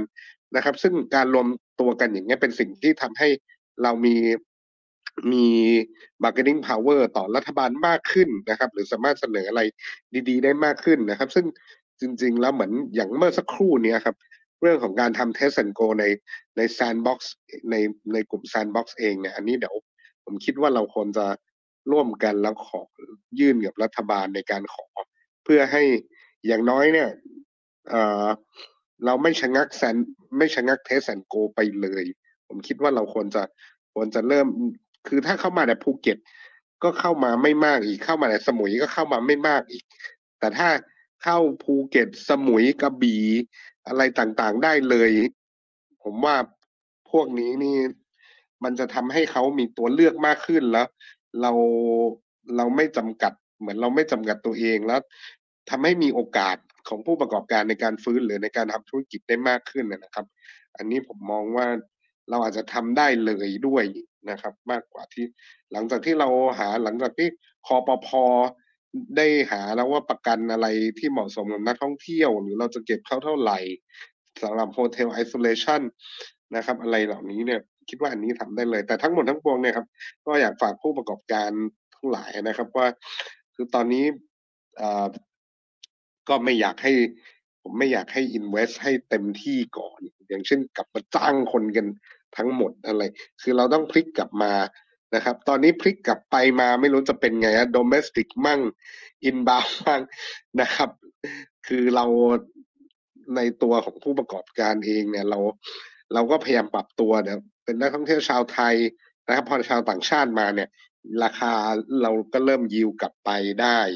นะครับ มีธุรกิจต่างๆ ที่ชาวต่างชาติมาเริ่มกลับมาเปิด พอปิด Test and Go แน่นอนครับต้องกลับไปพึ่งตลาดคนไทยฟ a ซิลิตี้หรือสิ่งอำนวยความสะดวกหรือสถานที่ท่องเที่ยวที่เคยดึงดูดนักท่องเที่ยวต่างชาติ ก็กลับมาที่ เราก็ต้องปรับมาเป็นคนไทยอีก คือสิ่งเหล่านี้มันก็ทำให้ การทำธุรกิจสับสนพอสมควรนะครับ อันนี้ผมว่าเป็นเป็นเงินที่ภูเก็ตก็น่าจะเป็นเหมือนกันนะครับ อันนี้ก็ก็ก็เห็นเราเห็นคล้ายๆ กันนะ ทีนี้ก็ก็เลย อยากบอกว่าทุกท่านออยากให้ทุกคนนะครับ ได้รวมกันเป็นกลุ่มนะครับ กลายรวมกันเป็นกลุ่มเป็นก้อนนะครับ มันจะทำให้เรามีมีความร่วมมือนะครับระระดมสมองนะครับ เราไม่ได้อยู่คนเดียว นะครับ ตอนแรกเราคิดว่าเราอยู่คนเดียวแต่เรามีพี่น้องเพื่อนพี่น้องที่อยู่ในวงการเดียวกันนะครับ มีอย่างน้อยๆมีท่านผู้ฟังด้วยนะครับ หลาย ๆ ท่านในทั้งห้อง Clubhouse นะครับ แล้วก็ในกลุ่มของฟินทอ l ส์นะครับ แล้วก็อ่าหลายๆที่นะครับในห้องก่อนหน้าที่เราพูดหรือในอนาคตนะครับ เราเรามีการระดมสมองนะครับ จนออกมาเป็นรูปแบบต่างๆนะครับ ซึ่งซึ่งสิ่งเหล่านี้เนี่ย ผมเชื่อว่าจะเป็นสิ่งที่ทำให้รัฐบาลเนี่ยปรับตัวเข้าหาเรา ได้ไม่มากก็น้อยนะครับ หรือว่าทำให้ออกนโยบายที่เหมาะสมกับการเอ่อดำเนินธุรกิจของพวกเราด้วยครับ ขอบคุณค่ะ ก็ก็เห็นภาพนะคะทั้งแต่ละท่านในแต่ละ region ในแต่ละภูมิภาคก็ก็แชร์กันให้เราเห็นภาพว่าจริงๆแล้วผู้ประกอบการแต่ละแต่ละกรุงเทพหรือสมุยหรือภูเก็ตก็จะมีความแตกต่างกันในการเตรียมความพร้อมนะคะ ทีนี้เนี่ยเมื่อกี้มีคำถามจากคุณเบนที่ ที่ถามขึ้นมานะคะ ก็เอาคำถามแรกก่อนได้ไหมคะเอิร์ธว่าว่าเรื่องของการที่ปิดทัวร์เที่ยวไทย อันนั้นนะคะ ไม่ใช่ค่ะ อ่า อันนี้เนาะนะคะ ก็เราจะทำยังไงให้คนไทยใช้บริษัททัวร์เยอะขึ้นครับทัวร์เที่ยวไทยก็ล้มเหลวขอปรึกษาครับนี่ทัวร์เที่ยวไทยก็ได้ข่าวว่าเพิ่งจะยกเลิกไป ใช่ไหมคะ คุณกิติจะเสริมเรื่องนี้ได้ ที่มาที่ไปยังไงบ้างเอ่ยคะเรื่องนี้ ครับผม เอาเอาเรื่อง เอาเรื่องอทำไงให้คนไทยกลับมาใช้บริษัททัวร์เยอะขึ้นเนี่ย จริง ๆ ผมเลสประเด็นนี้ไว้ในห้องเกี่ยวกับมักคุเทศทัวร์และมักคุเทศไว้นะครับเออจริง ๆ มันอาจจะต้องเริ่มต้นจากการการพูดคุยกันนะว่าทัวร์เนี่ยทำไมคนไทยถึงไปเที่ยว และทำไมคนไทยถึงไม่ไปเที่ยวนะครับจริงๆโจทย์ง่ายๆเลย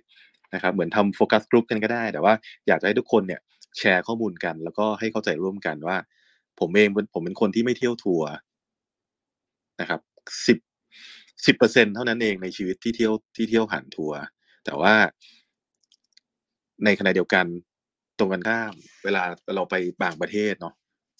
เราต้องเที่ยวทัวร์สังเกตไหมว่า คนทำทัวร์ตอนนี้หันไปก่อนก่อนโควิดเนี่ยเอาไปทำเอาบาร์กันเยอะ เพราะว่าคนไทยเองเนี่ย ที่เป็นค่ะบริษัท domestic เองทำเคยทำไทยเที่ยวไทย หันไปทำเที่ยวเอาบาร์เที่ยวต่างประเทศใช้ทัวร์มันก็ต้องเป็นตอบโจทย์ว่า เพราะอะไรอืมทำไมไม่เที่ยวเหนื่อยห้าหกเจ็ดหกเจ็ดแปดนะ หรืออะไรต่างๆเนาะมันจะมีมันมันมันจะมีคำตอบอยู่ว่า ใช้ทัวร์เพราะคุ้มค่าไหมนะปลอดภัยสนุกลึกซึ้งอะไรเงี้ยมันก็จะมีโจทย์ของมันอยู่นะครับ ตรงเนี้ยจริงๆเราเราสามารถทำข้อสรุป ได้ แล้วก็ทำเป็นไกด์ไลน์ให้กับบริษัทนำเที่ยวที่เจะกลับไปทำการบ้านเนาะมันก็จะกลับไปไปกลับไปสู่ที่ผมแนะนำว่าให้กลับไปรีดีไซน์ Product แหละว่าเราจะทำอย่างไรนะครับ แต่ว่าเอาถ้าเอาแบบสั้นๆเนี่ยรูปแบบตอนนี้นะครับ คนที่ต้องการใช้บริการบริษัทนำเที่ยวนะครับ มันยังมีอยู่นะครับ แต่ว่าอาจจะไม่ใช่ทั้งหมดนะครับ สมัยก่อนอาจจะเป็นส่วนใหญ่ อันนี้ช่วงช่วงนี้อาจจะเป็นส่วนน้อย แต่ว่าก็ยังมีอยู่เยอะพอสมควรที่จะสามารถทำธุรกิจตรงนี้ได้ นะครับ แต่ว่ารูปแบบกลุ่มนะครับอย่างอย่างที่เราเห็นเนี่ยรูปแบบที่เป็น private group ที่ยังต้องการคน organize หรือว่าคนมาดูแลเนี่ยก็ยังมีเยอะนะครับ ช่วงหลังผมมีโอกาสได้ไปเที่ยวแบบทัวร์เยอะขึ้น แต่เป็นกลุ่มเล็กลง แล้วก็เป็น customize package นะครับบริษัทนำเที่ยวปรับตัวเองกลายเป็น trip designer อะไรเงี้ยนะครับตอบโจทย์ตามเรา ผมให้โจทย์ไปแล้วผมมีหนึ่งสองสามสี่ห้านะครับเพราะว่าเราเคยที่พยายามที่จะดีไซน์การท่องเที่ยวกันเองนะครับเวลาครบครอบครัวมารวมตัวกันยี่สิบคนเนี่ย นะปีหนึ่งเจอกันแค่สองสามครั้งเองแล้วทำกันเองแล้วรู้สึก fail ไม่คุ้มนะเราก็เลยกลับไปบอกว่างั้นช่วย organize หน่อยนะความคุ้มค่าไม่ใช่ที่เรื่องเงินละ ความคุ้มค่าคือเวลาที่เสียไปนะเวลาไปแล้วแบบว่ามัน fail นี่คน organize โดนด่าอะไรเงี้ยนะครับเพราะฉะนั้นมันก็จะเป็นเทรนด์ที่มีโอกาสที่ที่ที่จะกลับมานะครับ รวมถึงตอนนี้หลายหลายหลายศูนย์วิจัยในต่างประเทศเนี่ยก็บอกว่าเทรนด์ของการท่องเที่ยวผ่าน organize เนี่ยหรือว่าทัวร์เนี่ยมันเริ่มเริ่มกลับมา เพราะว่าหลายอย่างมันยากขึ้นนะครับ หลายอย่างมันอาจจะต้องการอะไรที่ลึกขึ้นด้วยนะครับ ตรงเนี้ยก็จอาจริจะงๆก็เห็นด้วยนะคะ เพราะว่าจริง ๆ เรื่องของตอนนี้คือคนหันกลับมาใช้บริการตรงนี้มากขึ้นเพราะว่าจริงๆแล้วมันก็เป็นเรื่องของความปลอดภัยความสะอาด การเตรียมความพร้อมในช่วงโควิดแบบเนี้ยค่ะ หรือบางทีผู้สูงอายุอะไรอย่างเงี้ยค่ะ มันจะสะดวกสบายมากกว่า ตรงนี้ก็คือเพิ่งอาจจะอาจจะอาจจะ เก็บกดอยากออกจะไปเที่ยวบ้างอะไรเงี้ยอาจจะมีตรงนี้อาจจะตอบโจทย์เป็น niche market ที่ดีได้อันนี้แอบเสริมนิดนึงเพราะว่าจากจากประสบการณ์และคนรอบข้างก็ก็เริ่มแบบมองหาตรงนี้แล้วเราก็จะสบายมากขึ้นไม่ต้องมาวุ่นวายกับการหาร้านอาหารหรืออะไรต่างๆด้วยหรือโรงแรมอะไรเงี้ยค่ะใช่แอบช่วยเสริมค่ะ ช่วยเสริมคุณกิติด้วยค่ะใช่ปลอดภัยกว่าสบายกว่าคุ้มค่ากว่า แล้วก็ต้องมานั่งดูว่าของเราจะมีสักอย่างน้อยสามสี่คำที่บริษัทจะเป็นจุดขายได้ยังไง ต้องกลับมาเลยคิดใหม่ ไม่ไม่คิดเหมือนเดิมแล้ว นะครับต้องลองกลับไปคิดด้วยว่าแล้วคนทำไมถึงไม่ไปไม่ไปเที่ยวทัวร์อะไรเงี้ยจริงๆมันหาคำตอบไม่ยากนะถ้าเราถ้าเราลองศึกษากันนะครับ ส่วนทัวร์เที่ยวไทยเนี่ยล้มเหลวเนี่ยจริงๆมันอยู่ใน Facebook ผมอยู่แล้วว่ามันมีประเด็นอะไร แต่ว่าก็ก็เดี๋ยวอาจจะต้องฝากหลาย ๆ ท่านลองลองคุยกับท่านรัฐมนตรีดูนะครับว่าจริงๆมันเคยมีการที่จะไปคืนงบประมาณก้อนนี้มาตั้งแต่ปีตั้งแต่สามสี่เดือนที่แล้วแล้วนะแล้วก็ถูกเบรกไปนะครับ กระบวนการจริง ๆ มีแก้ไขไม่ยากนะ ว่าทำไงให้โครงการนี้ประสบความสำเร็จ เพียงแต่ว่าอาจจะต้องฟังผู้ประกอบการนิดนึงนะครับ เหมือนเหมือนเราเที่ยวด้วยกันเนี่ยแหละมันมันถูกมันถูกทำให้กลมกล่อมแล้วเนาะตั้งแต่เฟสหนึ่งตอนแรกก็เงียบๆใช่ไหมฮะพอเฟสสองนี่โอ้โหเร็วมากเลยปุ๊บปุ๊บปุ๊บหมดนะเฟสสามนี่โอ้โหไม่ต้องคิดมากเลย ทุกคนรู้ว่ามีประโยชน์ยังไงนะครับ เดี๋ยวเรียกร้องเฟสสี่กันแล้วนะครับ ส่วนทัวร์เที่ยวไทยนี่เพิ่งเริ่มต้นครั้งแรกนะครับบังเอิญดันไปเอา คอนเซปต์ของโครงการโครงการหนึ่งที่พวกเราอาจจะไม่ค่อยได้ยินกันคือโครงการกำลังใจนะกำลังใจคือให้ทัวร์อสมให้ให้กลุ่มอสมเที่ยวฟรี ซึ่งตอนนั้นเนี่ยจะมีกระบวนการที่แบบเที่ยวเป็นกลุ่มนะเป็นตึ๊ดตืดตืดมีกระบวนการซับซ้อนมาก แต่ไม่เป็นไรเพราะนั่นคือการเที่ยวฟรีนะแล้วก็คนทำคือบริษัททัวร์เที่ยวเป็นกลุ่ม ลงทะเบียนทีเดียว สแกนกี่ครั้งก็ไม่มีใครว่านะครับ ดันเอาเริ่มต้นจากจุดนั้นเนี่ยมาเป็นจุดเริ่มต้นของทัวร์เที่ยวไทยดันมีคำว่าใช้บริษัททัวร์เหมือนกันแต่ว่าดันไปเอาสิ่งที่ยากของทัวร์เที่ยวไทยเนี่ย มารวมกับสิ่งที่ยากของเราเที่ยวด้วยกัน มันก็เลยยากบวกยากนะครับ มันก็เลยทำให้กระบวนการเนี่ยไม่ไม่ไม่ประสบความสำเร็จนะครับ จากหนึ่งล้านสิทธิ์ใช้ไปไม่ถึงห้าเปอร์เซ็นต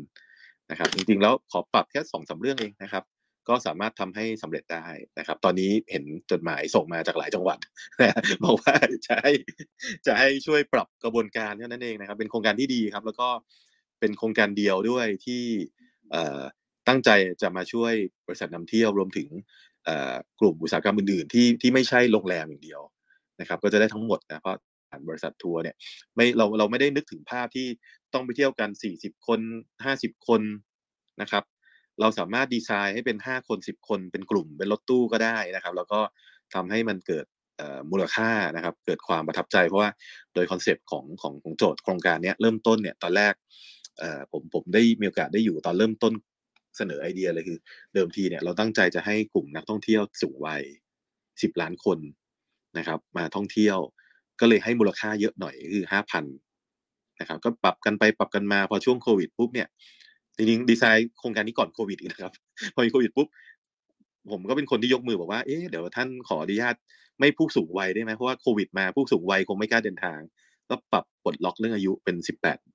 อายุเอ่อสิบแปดบวกจะบอกว่าสิบแปดบวกก็ฟังดูตลกนะสิบแปดปีขึ้นไปนะครับ แล้วก็จากเดิมตอนแรกดีไซน์ไว้ว่าเราตอนแรกดีไซน์กฎกฎเกณฑ์เยอะกว่านี้ครับเอ่อต้องเดินทางวันธรรมดาเท่านั้นอะไรเงี้ยนะครับ ก็ปลดล็อกว่าอ่าวันไหนก็ได้นะอะไรเงี้ยจริง ๆ มันแก้อีกนิดเดียวเองนะอีกสองสาเรื่องเอง ก็จะสามารถทำเรื่องนี้ให้ให้ประสบความสำเร็จได้นะครับ เดี๋ยวลองฟังฟีดแบ็จากพี่ๆน้องๆนะที่ที่อยู่ทางพื้นที่ว่ามองโครงการนี้ยังไงนะครับ ก็เชิญเลยครับ